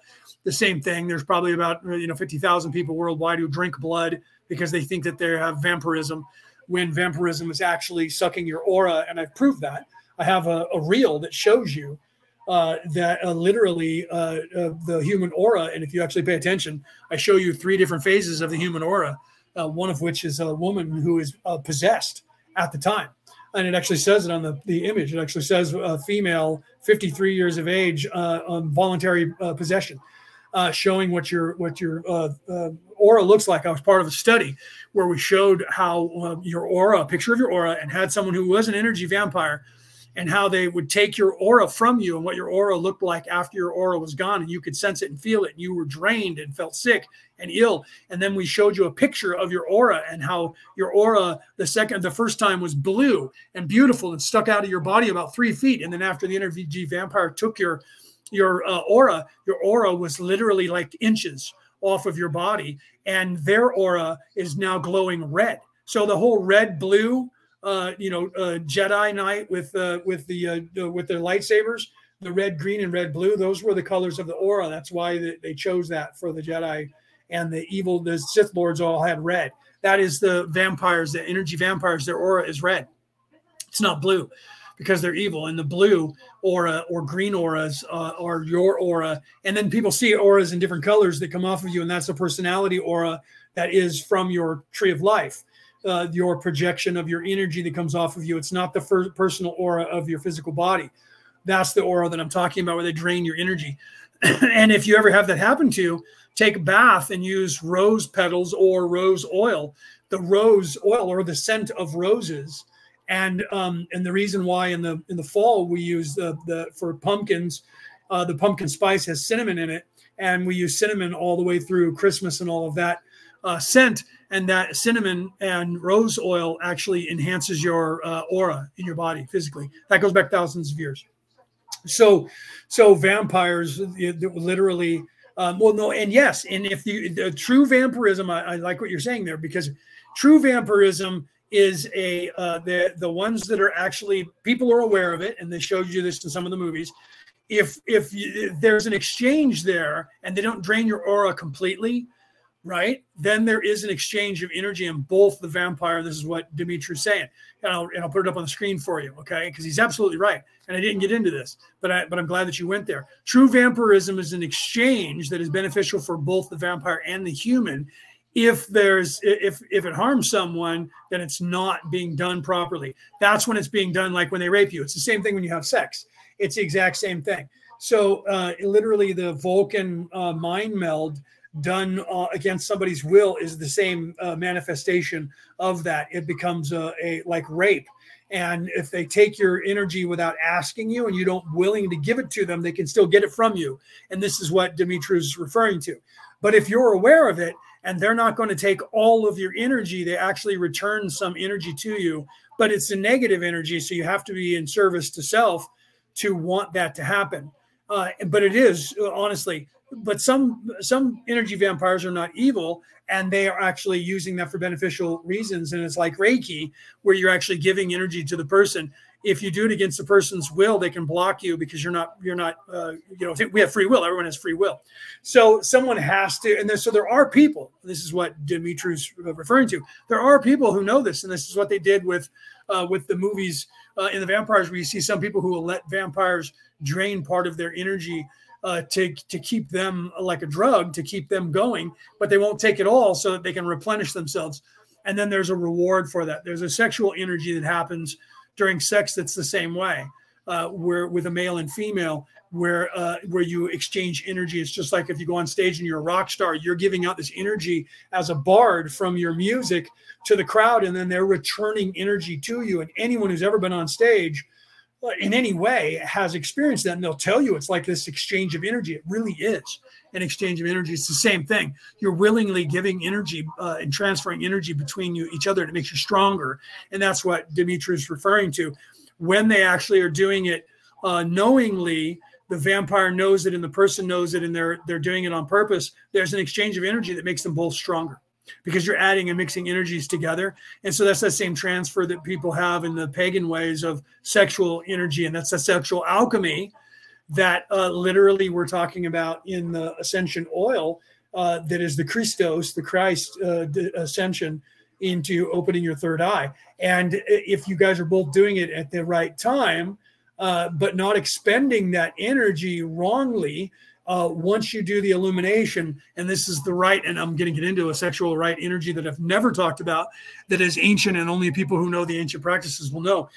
If you have two people that are attuned to the same uh, month, and they both get illuminated at the exact same time, and you figure out to the day uh, of when they get illuminated, and then immediately after their illumination, the two of them have a do a sexual rite and have sex.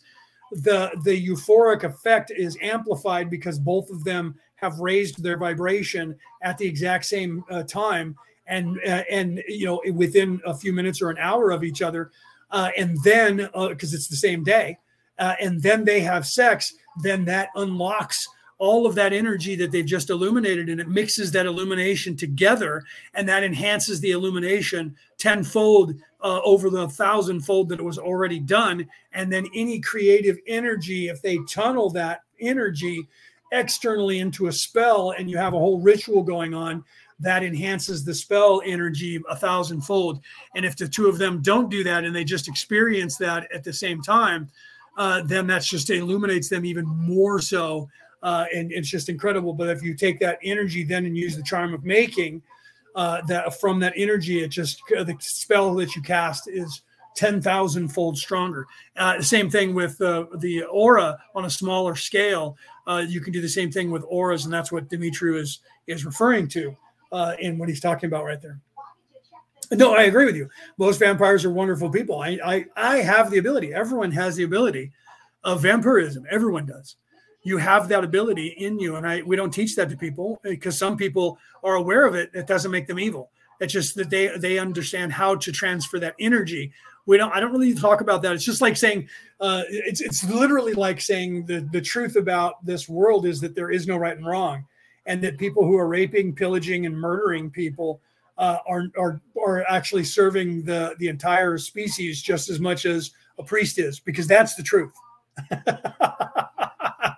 Okay, that's the actual truth. But but we don't we don't try to encourage people to go out and try to do it negatively w- without the knowledge, right? So that's exactly where I was going with that. So Dimitri says, "Good." I was just making sure that we're not, uh, you know, de- demonizing an entire group of people. No, no, no. Uh, uh I just don't. We don't as a rule without telling people exactly what you and I just went through here to explain to them the difference between right and wrong. Because if we just blanket statement say, well, there is no wrong, then people will go, really? Then I'm going to dabble in this vampirism uh, and see if I can steal people's energy. And if they figure it out, they'll do it. And now they're doing it forcibly, which is rape. Uh, and it's wrong. And so that's the only reason that I that I we don't really get into it because the truth is that everyone has that ability. And um, most of the people, like you said, most of the people on this earth that know about and call themselves vampires are not actually evil. It's only 14% of the population. So in every circle, it's only it could the maximum is 14%, but it's usually less than that that are actually doing it uh, for evil purposes because there's so many so few people doing a transfer of of uh, aura energy or vampire energy the energy vampires and there's because that you know that that portion is a lot smaller of the planet. So the people that are evil that are doing it is it, but it's still is close to the same. But but most of them just like most of the people on the earth are actually good people.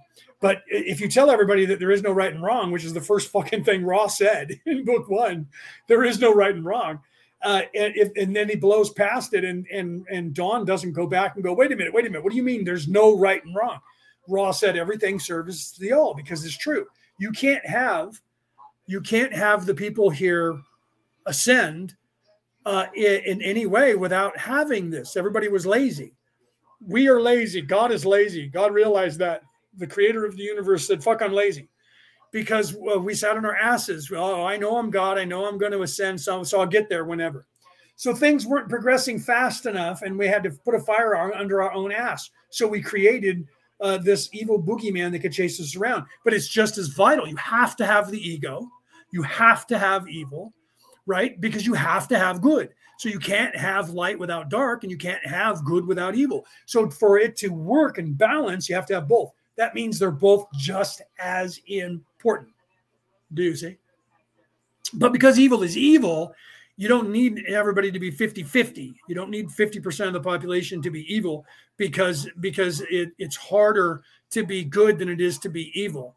And, and so that's why evil people have to be 95% evil to ascend and good people only have to be 51% but to get, achieve that 51% is just as hard as achieving the 95% evil so it's not easier to ascend on the evil side but it's not easier to ascend on the good side than it is evil even though the numbers would suggest that they are but they're not it's just that the the truth is evil is more seductive. And that's why that's why Yoda said that. Is the dark side stronger? No, no, not at all. Just easier, more seductive. because it's instant. Uh, evil is instant gratification. So the instant gratification takes less time, and that's why people will run down that road if you don't if you don't tell them the difference between good and bad, right? So, uh, well, narcissism is uh, evil. He says, uh, uh Demetrius says, maybe instead of energy vampires, we should use narcissists because that's that is what they are. Uh, narcissists are energy vampires. Uh, so when I don't like to use the term energy vampires either. I used to 30 years ago, and then I got away from that, and I say, you know, uh, narcissists. Uh, and now I've even changed it to just people in service to self, uh, because I don't like that connotation either. I agree with you. I didn't like that back then, but it was the only way to describe what people were doing in a violent way with energy 30 years ago, because the people of this earth did not have the wherewithal to go to a better word. Now we have, so I don't use the term energy vampire ever. I always use the term narcissism or narcissists. Uh, and then if people don't, you know, if, if, people are above that vibration, I'll use the term in service to self. Um, and that means that all of that means the same thing. But violent energy vampires should be the correct term today that we should use instead of just an energy vampire because vampirism in and of itself is not evil it is those people who use it against other people's wills or without their knowledge, which is the same thing as somebody raping somebody, drugging them and raping them, roofing them and having sex with them. It's the same thing. And that was what in Star Trek in the 60s they were showing you with the mind meld. Uh, that it became illegal by the by the uh, by the empire of uh, or the, the government of Vulcan, because if you did it against somebody's will, it was a violation of their mind, as if you raped them so they wouldn't do that. And that's why you saw that uh, when um, Spock did it in an aggressive manner, the few times that he did, uh, that you saw him actually have tears and the other Vulcan. And the and there was one that he did the, uh, against a, a woman who was a Vulcan who was not half human, and she cried as well. That was because it was rape and he felt bad for doing it but had to because literally they were trying to murder the president of the of the federation and start a war uh, between the the uh, the uh, uh, uh, Vulcans and the humans, or the Klingons and the humans, and, and and literally they were trying to uncover it, and so he had to literally force himself into her mind, and they both had tears. He was crying, and so was she, while they were talking. And most people just got the idea that he he was crying because she was crying because they were melded as one. Well that was part of it but the whole you have to realize that they were they were vulcans. He was half human so he could have emotion but that's not why they were crying. They were crying because of the horrifying uh, effort that it took for spock to rape her mind. And so she was crying because he was raping her and he was crying because he was forced to do that because she wouldn't give him any other uh, alternative and he had to do that and they both know that that's a crime in their governmental system for their spirituality uh, but he was forced to do it and uh, and he had to make amends for that uh, and he did and, and you, if you watch the movies you see that he actually did a lot of meditating afterwards and returned home for a while uh, and then he died of course and got had to get put back into his body but you see my point uh, so literally, I agree with you that they shouldn't be. I don't like using the term energy vampire unless we're saying negative energy vampire. So narcissism is a better term. Uh, but some people don't get that on a spiritual level because when you say narcissism, they just think of narcissistic people. They don't make the connection that that means psychologically, spiritually, and physically, right? So this is why we're trying to teach um, this entire thing. So I love that. I love when you're here, bro. You should come here more often. Um, I loved our conversation that we had as well. So yes, I do teach all of this and I'm writing it in my book, which is all about the spirituality and what has been going on in this planet for the last 25 to 75,000 years, uh, and that people are unaware of. That some of us are talking about now because the the Earth is in a place where the, there's a a good portion of the population that will actually get this information. Right now, I'm not actually charging anything, bro. I just work with people. Uh, and I haven't been charging. Um, I know people keep telling me, "Why are you not charging people to be a life coach? You can make a living at it." And I'm literally talking to Cassie, who's making comments. Literally talking to Cassie about it. Her and I are literally been talking about this very thing and possibly starting to charge people. I was talking to her today about it about about me possibly starting to charge people to do this because uh, it looks like I might be in a position where I have to start making money again. I'm on I'm on government funds right now, and I'm taking care of my mother. But if I don't have my mother, with me when I if I have to put her into a home, which it's looking like I'm getting closer, I'm going to have to be able to pay for my own way, and I don't make enough money to do that, and I have to get out of the state. So uh, I'm so if you if you're I may be coming up with a price tag. Uh, to start doing this, depending on what I'm teaching, because I can teach just general life coaching that has nothing to do with spirituality.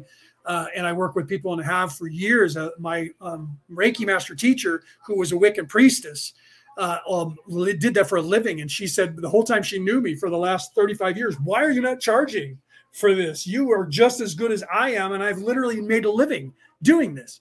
And I, I said, well, just I don't need to. I'm a Reiki master teacher. I could charge people money for Reiki or for attunements.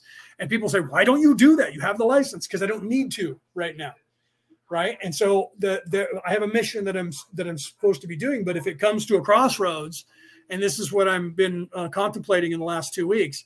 If it comes to a crossroads of I have to do something physically to take care of myself and still do the mission at the same time, I am going to have to start charging for people. All right. So there is no price yet, Dimitri, but we can talk uh, depending on what you want um, um, us to work on because uh, literally I can teach you how to cast spells, how to write spells. I can teach you uh, literally about that entire industry. I can teach you uh, uh Reiki. I can teach you uh, spirituality. I can life coach you into, um, and I have groups uh, that literally some of the people in this audience right now are in, where I teach you how to unlock your abilities and, and how to figure out what abilities you brought with you uh, and which ones you want to use, uh, whether you're trying to make money at it. There is, you don't even know how many. Cassie knows, and so does Denise. Penny may, and I know Peter does for sure, because Peter and I have gone back almost 10 years now. He knows how many people that are out there right now that are charging people money. I'm a, I am the one who gave them the skills or unlocked. I didn't give them to them because I don't give you anything. I'm the one that helped them unlock their skills and they ran out to the world and they're charging money to be a medium. They're doing ghost hunting. They're doing uh, they're they're doing exorcisms. They're doing teaching classes in in spirituality and Christianity, and they're they're literally making a living at it. And I literally had my ex-wife, who her and I have been doing this for 35 years. Uh, she actually said, "Doesn't it bother you sometimes when all these people come to you and they work with you for six months or a year, and then they disappear, and then you find out they're making hundreds of thousands of dollars a year. And I'm like, no, because they're doing good work. And she's like, but you know, you and when I need the money, I'll start. And I've literally been um, trying not to. And I see, I agree with you. And that is exactly Dimitri said, uh, you guys. He said, you deserve to have a fair exchange of energy for your energy. Agreed. And, and that's where people always say, you know, everything should be free. And I say that, and I was taught that. And that, that's why I brought up my my uh, Reiki master teacher, she she said the same thing. we have to charge money so they realize that what you're giving them is worth something. it's, it's an exchange. You wouldn't tell your mechanic he's putting the energy and his knowledge of his, uh, into your car to make your car go. You wouldn't tell him you should be doing that for free. You wouldn't tell a doctor who is doing surgery on you to fix your arm, I, sh- I shouldn't have to pay you because you should just do this because it should be free. You would never do that. You wouldn't, right? So I agree with you, brother. I love you. You're you're you're a great mind. You're a great spirit. Um, and I would love to work with you uh, in in uh, with in any field that you want to, to pick my brain on. Uh, but you know, as far as cost, uh, I'm looking into that, and I think that you showing up here today and saying that uh, was a was you know divine providence, uh, if you will, because I was literally talking about this today, this morning with Cassie, and yesterday and the day before that. This whole last couple of weeks we've been talking in the last few days. Uh, i've been talking very serious about this and uh, working with cassie uh, on on getting guidance uh, on wh- how i should be uh, functioning and what i should be doing going forward. And she's been telling me exactly what you're telling me. And i'm getting chills right now from this from saying this. It's funny that cassie popped in again because she was out. she's been in and out since the show's been going on and she popped in right when you were saying that uh, and was able to be here for you to reply. Right? So um so yeah right? Exactly right? Uh, so if you can't see or cassie said dimitri you need to come to uh, onto the orion rising page so we can uh, see his comments? Because so she can't see your comments because of wherever that you are. Uh, see, the comments come in here to the to StreamYard, I can see your comments, and you must have grabbed it from either my page or returning to the old ways page, and she's in to she's in the uh, Orion Rising page, and the the chats stay in there for for them. And so you're in there and she can't see your what you're saying. So i have to say it out loud so she knows what you're saying. And then you probably can't see what cassie's saying. So so i have to say what's being said here. It's just like if the people were uh, on uh, youtube right now none of this conversation they can't see any of your words because it's on facebook. And if somebody from youtube says something uh, the, you may or may not be able to see it in the chat you're in. If you're reading me in the chat in uh, uh, on on Facebook, you wouldn't be able to see anybody from YouTube, uh, whatever they say, unless I say it out loud. So that's what that's funny that that, uh, that uh, you guys are. She's she did. She's like, wait, where is he? He must not be in this chat. So yes, Cassie said a little deja vu, huh, Leo? Yeah, and that was my point. Was that you popped in, you popped back in at the same time as he was leading down that road, and I think that was divine providence. My dream today, Dimitri, you missed it my dream today was along those lines. The same thing what Ra was talking about. I'll reiterate it really quickly for those of you listening around the world on the MP3 broadcast. You might go, "We already covered this an hour and a half ago." But my dream this morning, the last one that I had, because I was out of body my whole night, not a joke, but the last one that I had lasted from like 6.30 in the morning until uh, 8.30 and it, literally i got up at 7 and went to the bathroom and laid back down and went to sleep and it continued uh, and in the dream, uh, I was, it's somewhere on this earth, and I didn't know the time. I, I, wasn't really, that wasn't the focus. The focus was the people. The people didn't seem right to me. And, uh, and I was watching them, and they seemed a little more aggressive than I thought they should have been, but they weren't violent towards each other, but they were aggressive. And they seemed edgy. And uh, as I was interacting with them, trying to figure out what was going on, they were harming themselves pulling out knives and cutting themselves and like chopping off part of their fingers. Uh, and uh, and they would do it and they wouldn't feel any pain. And some of them didn't even bleed, but they're very proud for doing it. Uh, but they didn't know why they were doing it. so I was trying to figure out what was going on. And I noticed that it wasn't that it was most people. So I, I was I then because of my shamanistic training from the Native Americans, and that's why I was thinking about Chief White Cloud and Little Dove and, and Yellow Feather uh, this morning was because of that, because of their training that I got as a boy. And I mentioned that earlier on. Uh, and, you know, me being only 5% native, but it's enough to where that makes a completely different change. And um, learning the shamanistic ways, and especially the dream walking uh, part of that. And uh, so I, I, used that information and went, I must be dreaming. This is not a reality. This is a dream, just like the illusion of being awake. So therefore, there's a metaphor here, and I have to figure out what's going on. There's something message that's happening here. So then I asked the my spirit guides or my ancestors, what is the message that you're trying to tell me with these metaphors that I'm seeing? What, what am I missing? And of course, they don't solve anything for you. They always just give you tools and more esoteric messages, right? And so they they literally said, uh, "You're you're asking the wrong questions." My question was to them, what is what are, why are you doing this? And then it was someone is behind them. I have to find and stop the one behind them. So then i was then i was trying to find this uh, this person and trying to get leads from these people in some way to go to a place where this person who made them do this stuff uh, was was actually uh, uh, uh act and that's when i asked the, my ancestors and they said you're asking the wrong questions. It is not uh, important to actually physically find who is behind this. What's more important and most important is that you need to fix it. And this is the, the mission that I have had uh, the whole time, anyways, of literally, uh, the, you know, figuring out uh, when I asked, what am I supposed to be doing? What am I supposed to be doing? Everything that I've gotten, this is being awake now, uh, was was rewrite history. And I'm like, rewrite history? You mean like write it? You mean like fix it? And they're like, yes, but a bigger concept. And I was like, rewrite history? I, I, don't, I don't understand. Uh, and it took me years to figure that out.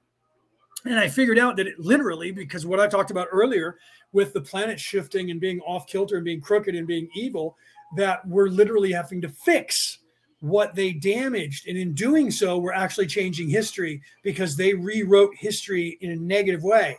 when the Anunnaki got here, which is the Orion Crusaders, which is the Cabal, the uh, the Atlanteans, the evil ones, the the gods that Vishnu and them were fighting against, and they're all the same people. Uh, they introduced that pine cone they're holding up is them controlling your pineal gland, uh, and the and the little bag they're carrying is the knowledge of not the knowledge of good and evil. Everyone's like, "Was well, the knowledge of good and evil like the tree of life?" No, it's the knowledge of how to rule and create and build societies. And what they're building is this society on this planet of the caste system of someone above you being in charge and you being the slave down below. And literally everything on this earth was corrupted the religions, your job, your schools, everything, governmental systems, they're all set up so that you have this figurehead on top or the 1% elite rich people who believe they own the planet and everything else filters down. So they corrupted all religions into as above, so below, as without, so within, instead of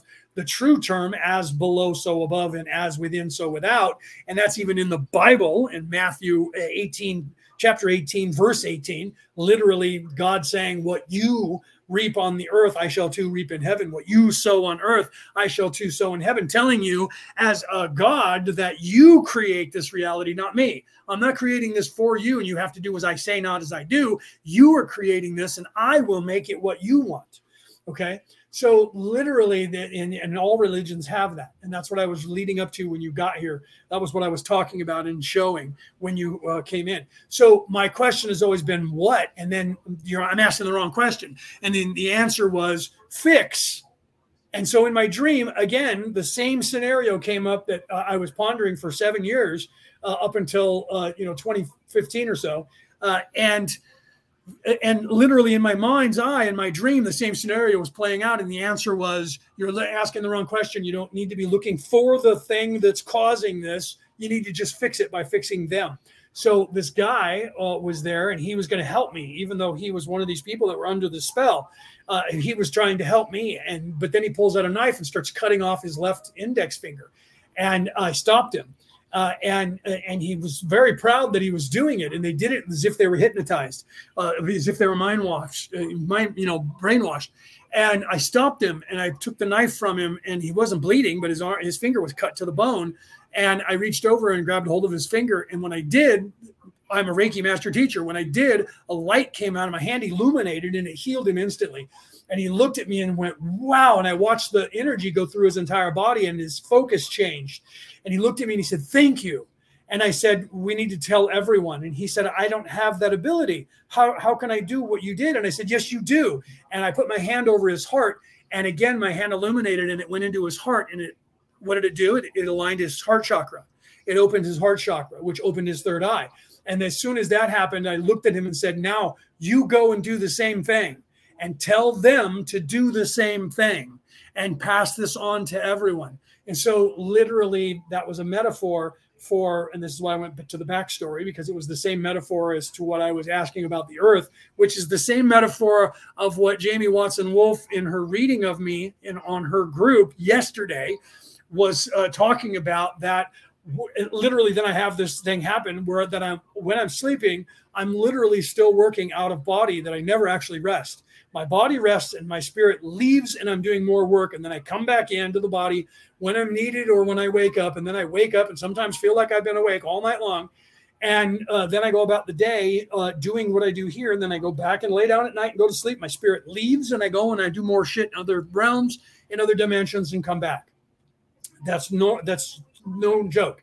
And so she said you literally are doing this and talked about the earth and fixing the earth and the ley lines and and literally then i have this dream and some could say well she influenced my dream but i've already had this exact same scenario which is why i brought up uh, what i was going through uh, about seven years ago which she didn't know about because i never talked about it so literally, somehow I affected her, if you don't believe any of this, without me telling her. And then she affected me for my dream, which all of them were the same exact reoccurring thing, which is the exact same thing that is told in every Bible. So, eh, so even if you want to look at it in any way that I was just influenced, I was influenced by all the religions on this earth because they all have a version of the story, which was locked away until the time in the future, way in the future, in the end days, for people to decipher, which I can now decipher, by the way.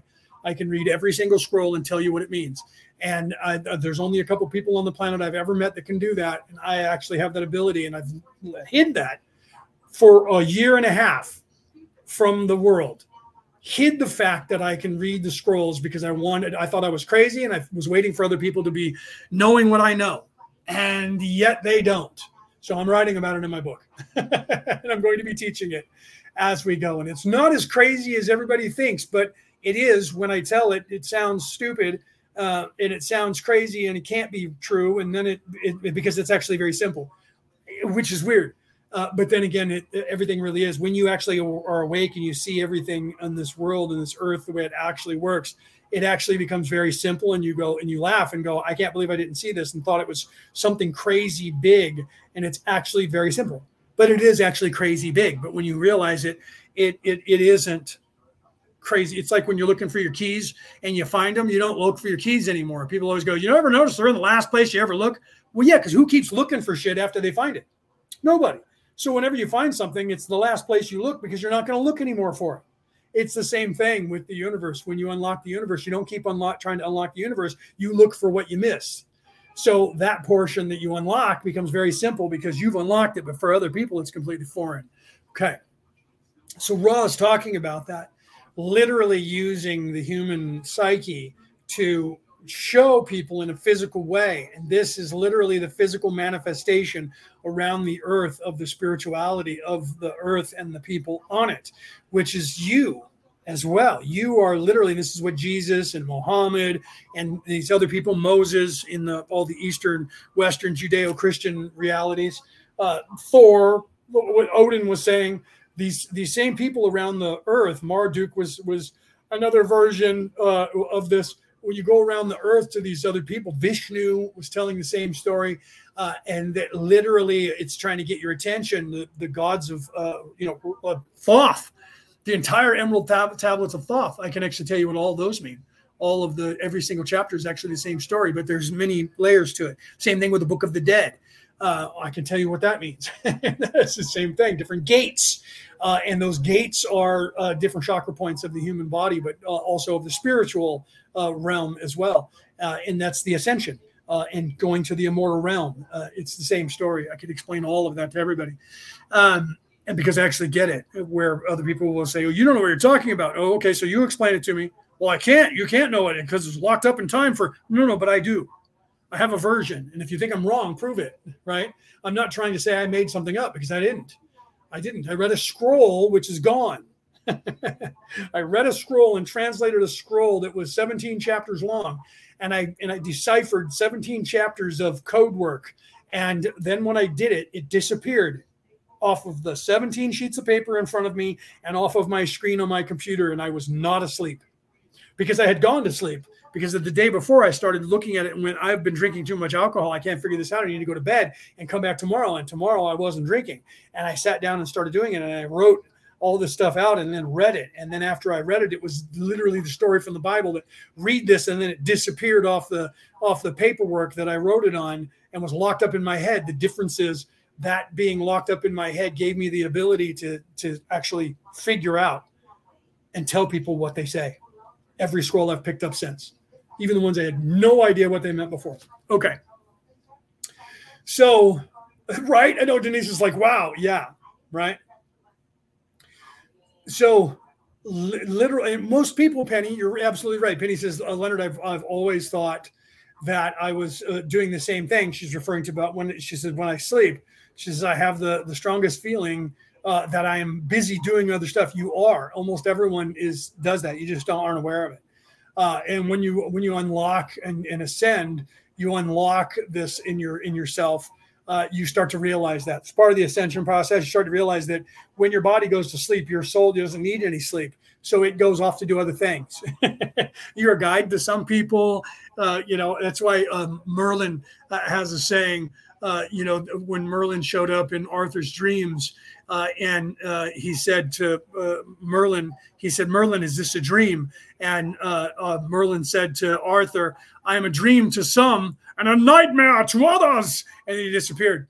Uh, it, because it, because that's the, the truth uh, of, of uh, that work is for some you are a dream and to others you are a nightmare. It just depends on what their uh, polarization is. So you guys all are unaware of this, but you're far more than this physical body. And when the physical body has to sleep and rest, you go to sleep. And when you go into the subconscious, that is when you're allowing your subconscious mind, which its job is to control your body and to keep it breathing and and all your blood circulating and the heart pumping and your food and everything digesting and your healing of your body. Your body does that. You leave you're attached to it by that tether, by that string, but you leave. Your spirit takes off and does other things. Sometimes you go and talk to your higher self. Sometimes you go and talk to your guides. Sometimes you're in schools learning. Sometimes you're in another realm fighting in a, in a, you know in another war. Sometimes you go into one of your other bodies that you occupy either in this reality or another one, and you wake up there and spend eight hours there and go back to sleep there and leave and come back to your body here.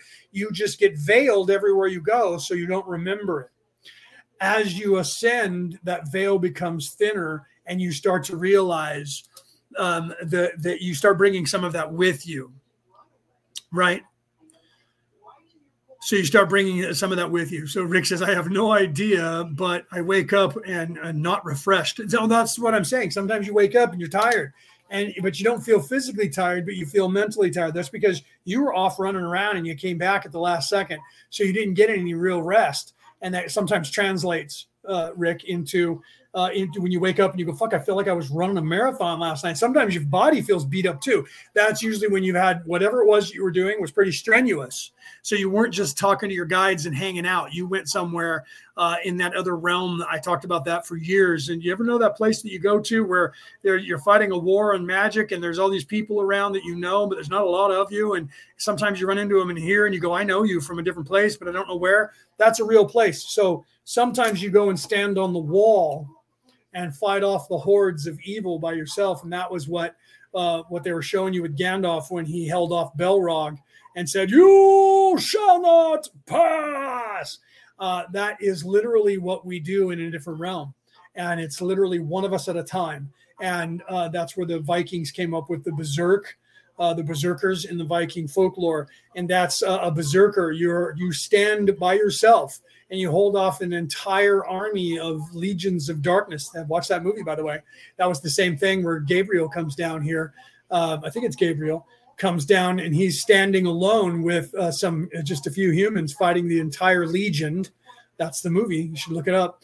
Uh, of of uh, angels that have now turned dark because God has decided to end the human race. Uh, but Gabriel doesn't believe that it should happen, and he comes down here, and there's and you have uh, a uh, a Joseph, Joseph and Mary, and a little baby who is the savior that's going to be born of the human race. So it's literally the same concept happening in a modern day, uh, and one one person stands against the army of darkness. And uh, again, the, there was a movie made by Sam Raimi called The Army of Darkness, which was the same concept put into a, a horror film comedy, which is the same thing of one person standing against a whole army of darkness and descending into this evil place uh, and having abilities in his brain that made him smarter than everybody else with his boomstick, which was a shotgun and uh, and it was a, a, funny comedy, but the storyline is the exact same as one I just told you. It's the same story uh, that Sam Raimi wrote in a in a like a zombie fashion movie called Army of Darkness, which is a cult classic that he did after he wrote um, Evil Dead Part One and Two. Uh, which you should watch those as well. He invented the steady cam in the movie Evil Dead, which is now uh, universal. Everyone on this earth uses the the Steadicam uh, for anyone who has a, a, holster on their body of a camera filming anything. That Steadicam was invented, and it was just a skateboard with wood on it originally when and guys were pushing the the thing, and then eventually they started putting it on the body and created this dip gyro. Uh, which would keep it steady whether you were running or not. And then now they use that for robots. So what the the technology that Sam Raimi invented for the Steadicam is now translated into AI and all cameras everywhere, uh, including cameras that they hook onto cars, on helmets, everything that you're running and the camera stays steady is because of uh, the technology that Sam Raimi invented for this horror movie called Evil Dead. stupid little things that I know. Sam Raimi fan. Um, yeah, a lot of a lot of stupid little things that I know. Okay, so so that is so that is let's get away from that and get back on point. So the so the point here is that the mission um, might be taking a turn, and I've been reluctant always to charge money and uh, people around me have been saying it's time it's time and then literally dimitru shows up and says dude you should be charging. How much do you charge? You should be getting compensation for your energy. You're absolutely right. I published this book and it's going to be doing the same thing. So i i now believe that i do need to start reaching out and start going into this and start charging people money to do this uh, and go forward so that I can make a living for myself, so that I can continue doing what I'm doing, uh, because I do have to soon probably put my mother into a home. Uh, and then that means I'm going to have to have uh, an income to take care of myself. So um, that is something that I'm working on uh, behind the scenes currently. And that's funny that Dimitri shows up just in time to tell me that. and I don't know where he went, so I don't know if he went to one of the chats that I can't see now. Um, uh, and Cassie's also quiet, so maybe the two of them are talking, uh, which is very possible. I'm all right with that. I do, you know. So yeah, great movie, Penny. I agree. Okay, so let's get back into Ra, and I'm going to get off here soon. I, I, went way longer than I wanted to go. Uh, not playing Ra this week. I wanted to finish the session, but it doesn't look like we're going to. So I'm going to be leaving here probably in about 20 minutes. So let's get in what we can here. We only have five minutes left, four minutes left of this session. 20.34 questioner. Well, then, did Orion entities do this themselves? Did they? Did they land in physical, or did they do it from mental planes, or did they use one of the incarnate entities to construct these by thought? Ra, I am Ra. Nearly all of these structures and formations were. Ra, okay, see, sorry, Cassie. I'm getting ready to leave too. I, you know, I'm just going to go a little bit longer here, and I got to get off here by six at the latest. So I'm trying to push through some of this here because there's only three minutes left of the three and a half, three minutes, 50 seconds left of the session. Were constructed at a distance by thought. A very few were created in later times in imitation of original constructs by entities upon your Earth plane slash density. 20.35 Questioner What density Orion entity did the creation of these heads? See, now I got to stop there. I, I, have to stop here, not because of what Ross said, but because of what Peter just said. Okay, so so we'll be finishing Ra next week. I'm gonna put this up on the screen and read this to you. Peter says, because I was talking about my dreams. Peter said, I just had a dream the other night. We were all sitting in the circle of life, and I was in the middle. I was in the middle, uh, and uh, let's see, I was in the middle, given a knowledge of the Omega, and I just uh, thought that I would uh, let that be known. So, okay, so literally, uh, if you think about the Bible, literally, um, when Moses went up the mountain to talk on to the burning bush, God said, I am the Alpha and the Omega, the beginning and the end. So three, six, and nine, right? Nine is nine and zero at the same time. That is the Alpha and the Omega. The Omega, Omega is zero point. That's why it has the, the symbol of the O, the Omega. And so, literally, Peter is saying that we had he had a dream and that we were all sitting in a circle, sitting in the circle of life, and he was given he was in the middle which would be where the omega the zero point is and he was given the knowledge of omega right he was given the knowledge of the omega all right so it's this, this literally he, he had a dream the other night that was manifesting the same way that my dream was manifesting in uh, in that you're asking the wrong question you don't have to stop them you just have to become the solution. And the zero point is the balance and is everything. It's the all, it's the infinity. And so, literally, Peter had the same dream that manifests to him in a different way that was unique to his understanding. And I had the exact same dream this morning or last night, however you want to look at it. And I had the exact same knowledge given to me that was given to Peter in his dream. So as soon as I read that, I was like, okay, I'm done talking about. Uh, we'll be finishing Ra next week and moving on next week because I wanted to get that in. That literally Peter had the same type of dream that I had, and it manifests to him in a different format. But it was the exact, and he realized it was the exact same concept. My concept was in my dream was the same. It was you're asking the wrong question. I was asking the question in the nine energy, the in the mundane, in the 3D, in the in the illusion of I have to find this physical person. And then I was told by my ancestors that's the wrong that's the wrong focus. Your focus should be what? Inward or outward. And instead of trying to go and stop the person from doing this, You have to be thinking infinity and just fixing it and writing it. And that was the contemplation I had for years of my life that about seven years ago I got the answer to. And then when I was going to go write my book, I was like, why am I doing this? Because it's not for you, it's for them. That's the same concept told in a different story. So, literally, over and over in my life, every time I've questioned uh, what I was doing and why I was doing it, the answer has always been the same. And Peter, who I know has been questioning the same thing in this last two weeks, because we all have, and he's voiced that, or he's been having issues as well, uh, and wondering if he's going to walk away from everything and what he's going to do. He has the dream, just like I did, and I was told last week that I was that I needed by a psychic by uh, what's her name, uh, O'Neill or no O'Rourke. Uh, um, uh, is her name Bridget? I can't remember her name uh, but she's related to me because my grandmother, my mother's side of the family is O'Rourke's, and uh, she looks like the family. I just haven't talked to her to find out where we're related. We're a few generations apart, but we're related.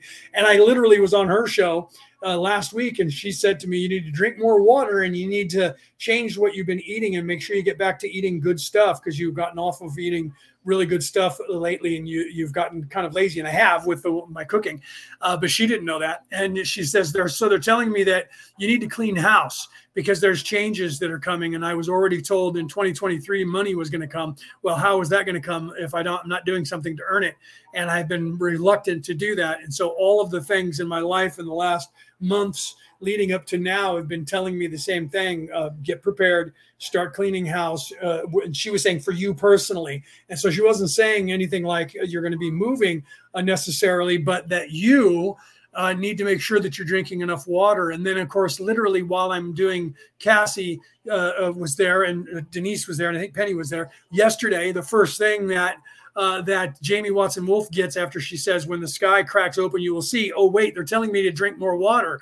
I have to go and get water. I didn't say to her, That's funny because yesterday I was told by a psychic that I need to drink water because of what I'm going through. And I knew that I didn't have enough water in my system, that I wasn't drinking enough water, but and it was getting hotter. And I just assumed that it was because of that. It wasn't. It's the energy that I'm transmuting, and it's getting hotter outside. So the ambient temperature has me burning more water. But I teach people all the time, like the movie Dune, which I just watched, or the or uh, the the new movie, which ends at the end of the first book. So if you've ever watched the movie, the one with Jason Momoa, and went, "What? How could they end it there?" That's just the end of the first book. There's actually uh, three well, there's actually eight books, but three, four in the main story, and then they had extended after that. I don't know if uh, if uh, uh, what's his name wrote that or not, but they did it extended after that. Uh, but the the books, the Dune saga, uh, you should read them.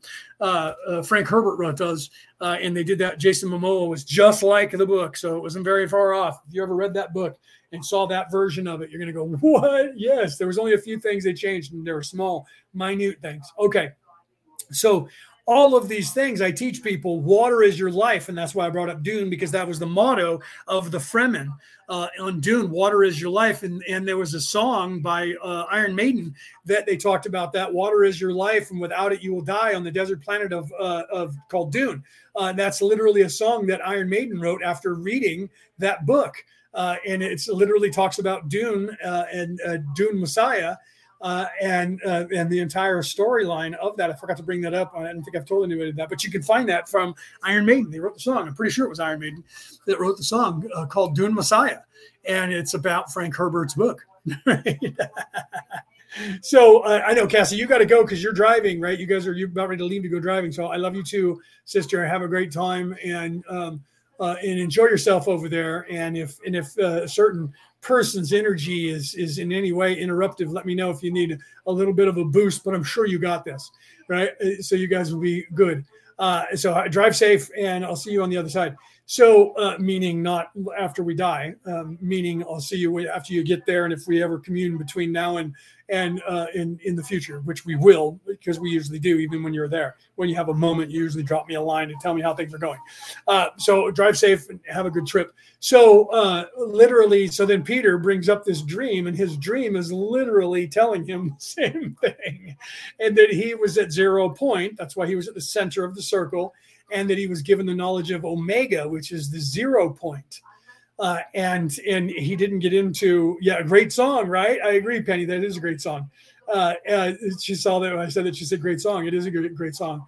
Uh, if you guys are old Iron Maiden fans, that came out a long time ago. But uh, you know that was when Frank Herbert. I don't know when the books came out, but I read them when I was 17 years old or 16 years old when I read. I started reading the Dune books. I was in high school, and uh, I was a, a, a, sophomore in high school. That's how far back that goes, right? So we're talking about the 80s, mid 80s, because I would have been 20 in 87. So this was in 85, 84, 85, somewhere around there right? Maybe a, somewhere right around there. So I don't know when Frank Herbert wrote the books, but that was when I read them. Uh, but I read Tolkien uh, just a year or two before that, and I guess he had written Tolkien had written uh, uh the, the, those books for uh, Lord of the Rings, like in the 40s, um, 45 to 49 or something when he published those.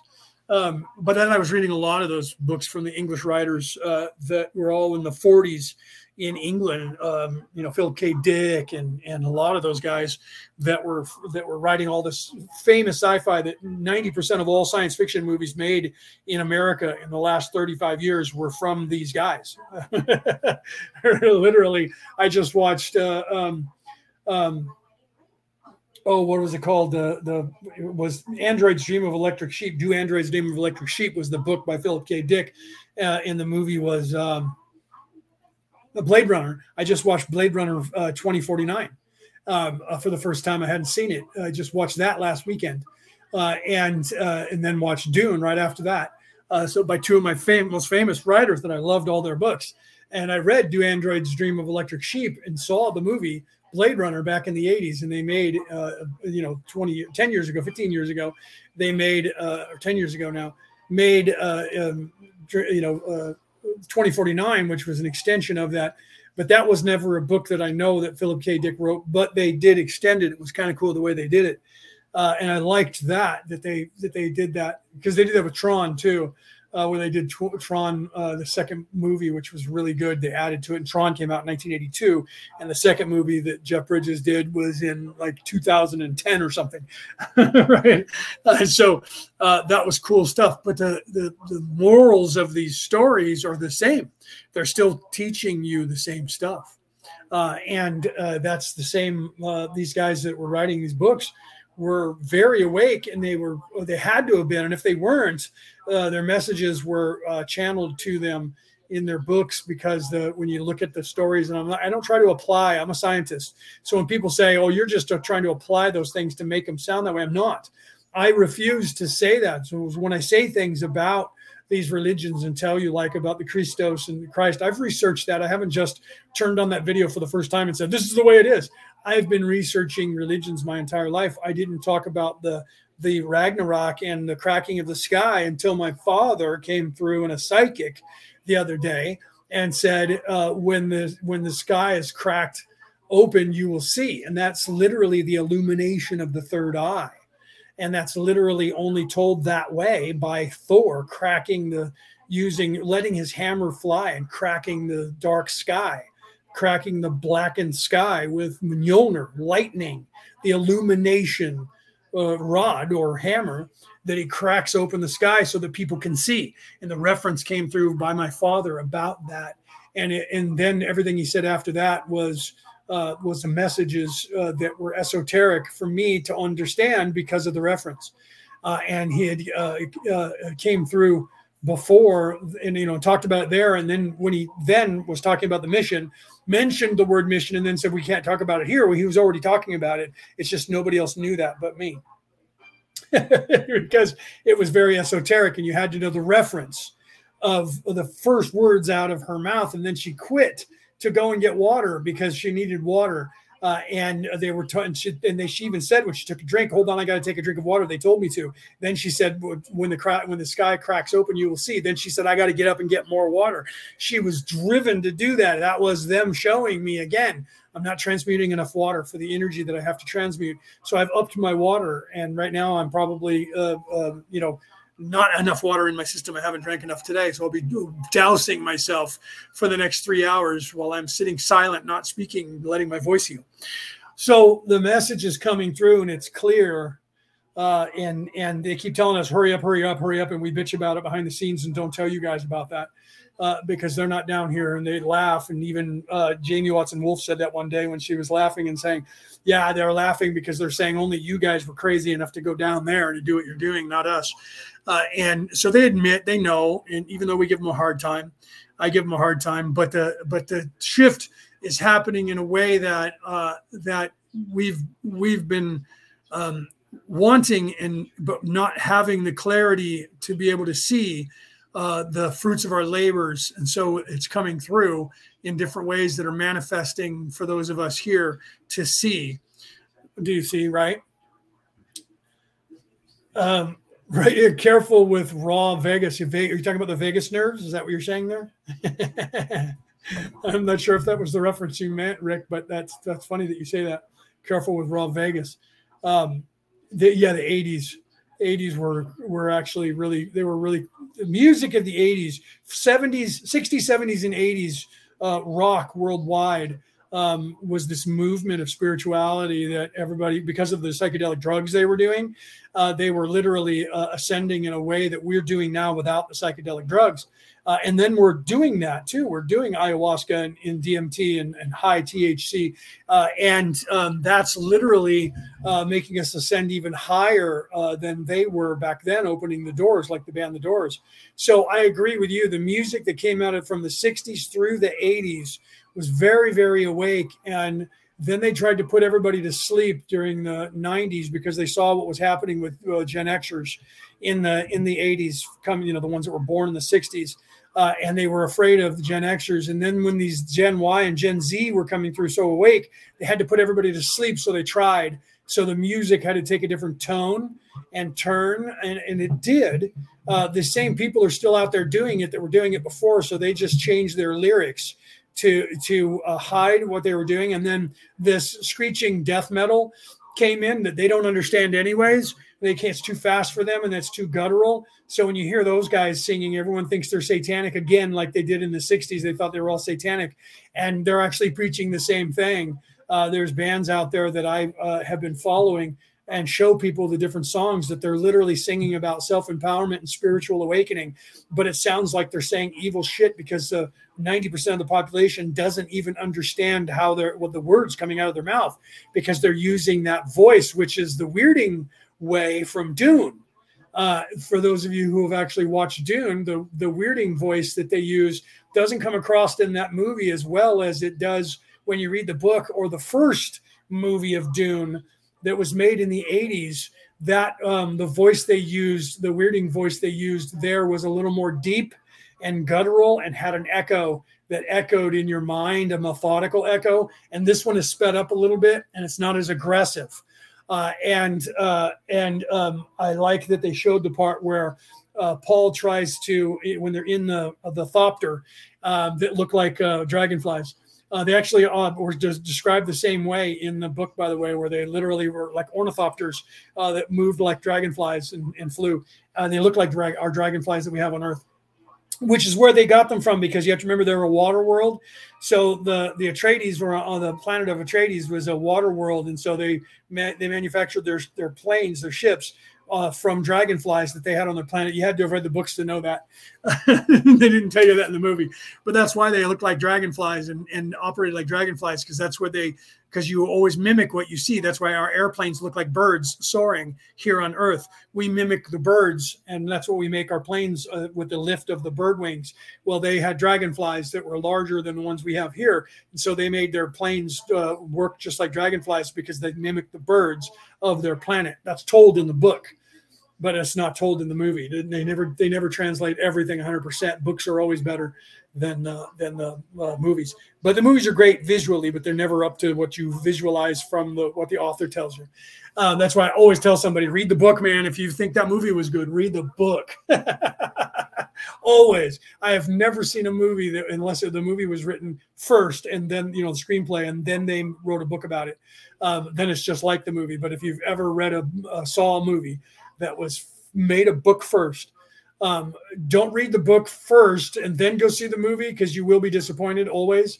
Um, but but, it, but if you do, you you have to be in that mindset of it's never going to be as good.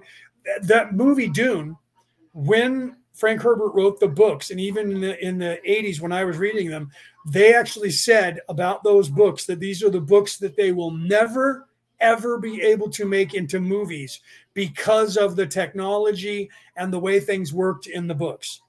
Okay. So you have to realize that that is how advanced when he wrote them. That's why I think he wrote them in the 40s.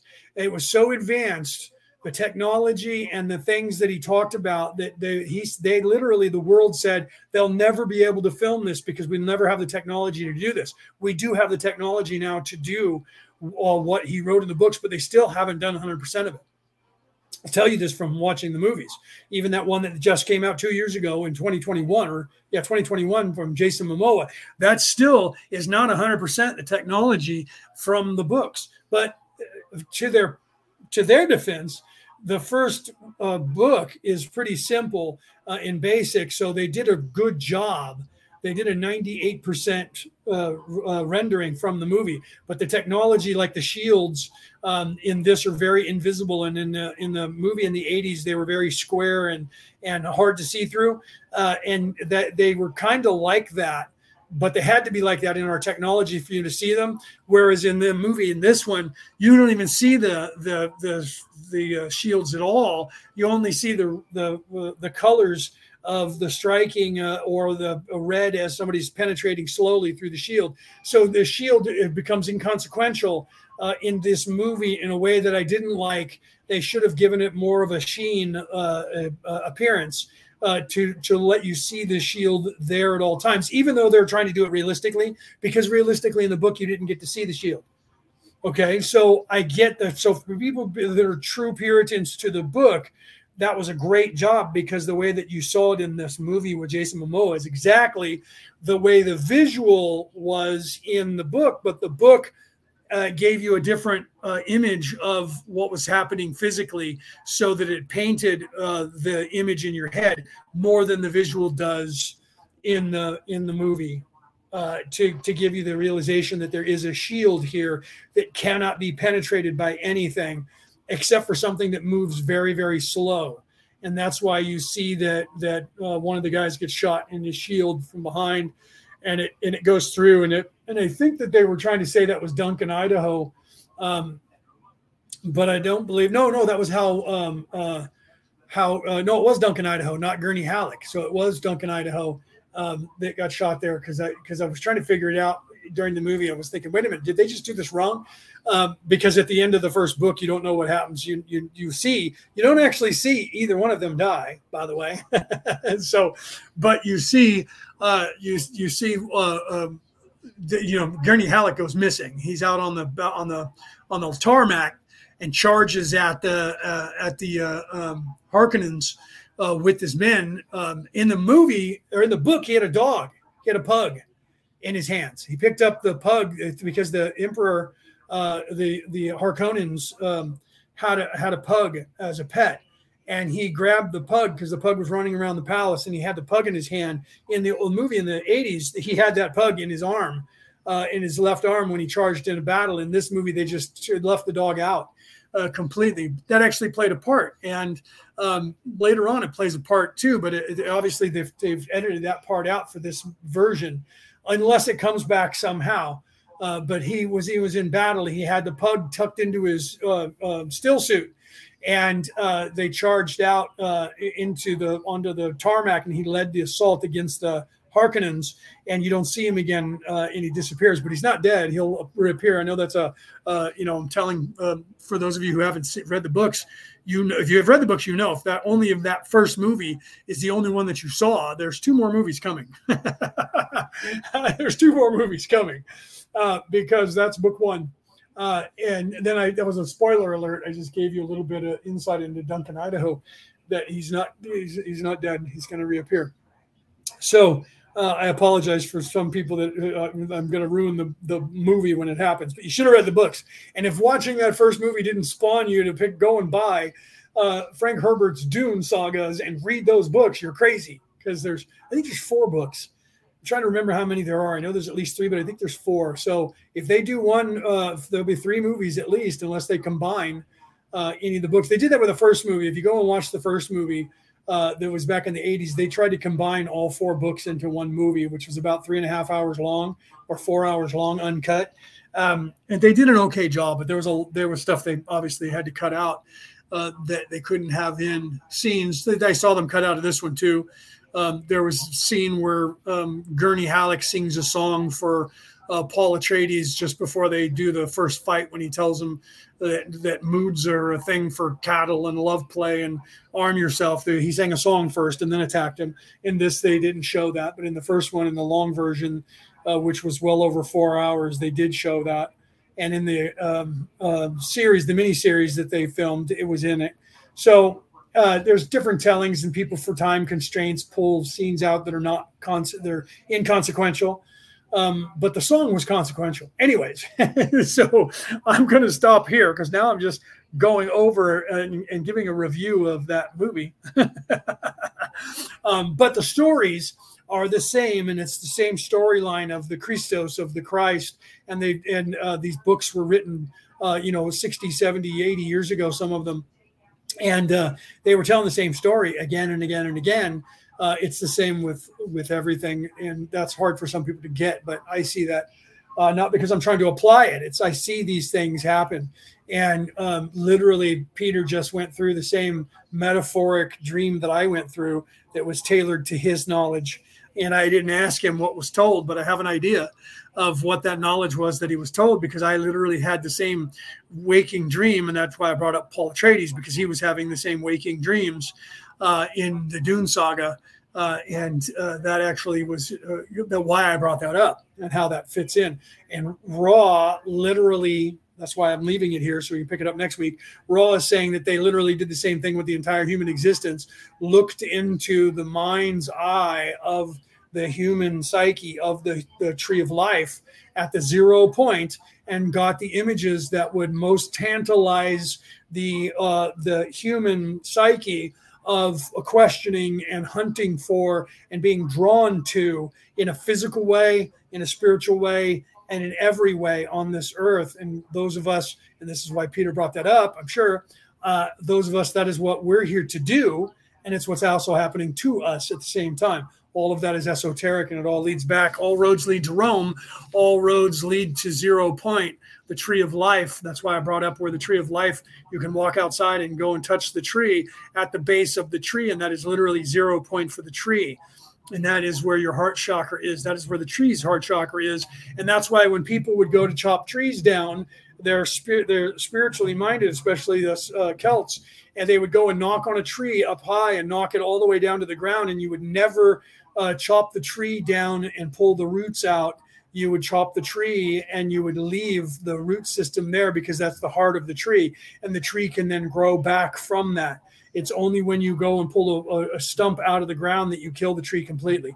And so that's why you would see when they would cut trees down in the forest they would never remove the trees completely. They would just cut them down to and leave about a foot or two above the earth and leave that tree there because the tree will route will sprout a new tree from that and grow up from that and become a, a, another tree again in in another you know 500 to 1000 years or 150 years but if you go below the ground and you uproot the tree the tree will die and never never grow again that's why lumberjacks cut the trees and leave the stumps there. And people like, why do they always leave the stump? Well, because they can't use it. No, that's not that's not why. Originally, the reason why was if you leave that tree there, you're leaving the heart of the tree and the soul. You drive the soul down into the tree by knocking on the wood. That's where knock on wood comes from, by the way. You knock on the wood and knock down because you tell the tree we're going to use you so we're going to cut you down for firewood or to build a house or whatever and we need this uh, wood and so you don't harm the tree by letting the tree know and you knock on the tree and drive its soul in and the tree hides in the earth and you cut off everything that's above but you leave the tree alive and the tree that is life the life-giving portion of the tree at zero point then grows again and uh, renews and comes back as a new tree and you leave that part that part of the forest alone and you go to another part and then you let the trees grow back up and that's called forestation and it's a sustainable uh, force. That's literally how things were done in the old days in the old ways on this earth from everywhere until recent times when we cut the trees down and pulled the roots out to get them out of the fucking way so we can pave over it with with stone and, and asphalt and, and put a parking shop on there and a and a fast food restaurant do you see? So we're destroying all of nature to make room for ourselves and not giving anything back. And that's why we're wanting to return people to the old ways. And that it means in many different ways. It doesn't mean we have to give up all technology and put on animal skins and live in tents, although that would be a really good start. but that doesn't mean we have to do all of that and get rid of this technology. We have to use it wisely. And that was a message that somebody was just telling me. Was that Jamie talking about AI? Um, saying that about uh, AI being used properly, uh, that AI doesn't have to take over, that AI can be used properly. Yes, because she was talking about them seeing things from the other side and how there, there was a shift and uh, that they were having a problem with the shift because uh, they can't see the future. And I was re- uh, referring to that uh, in the chat and answering that, that things are hard for them to see on the other side. And uh, so they were saying that AI used properly is a good thing, uh, and but then there's the split of, of AI taking over and AI not.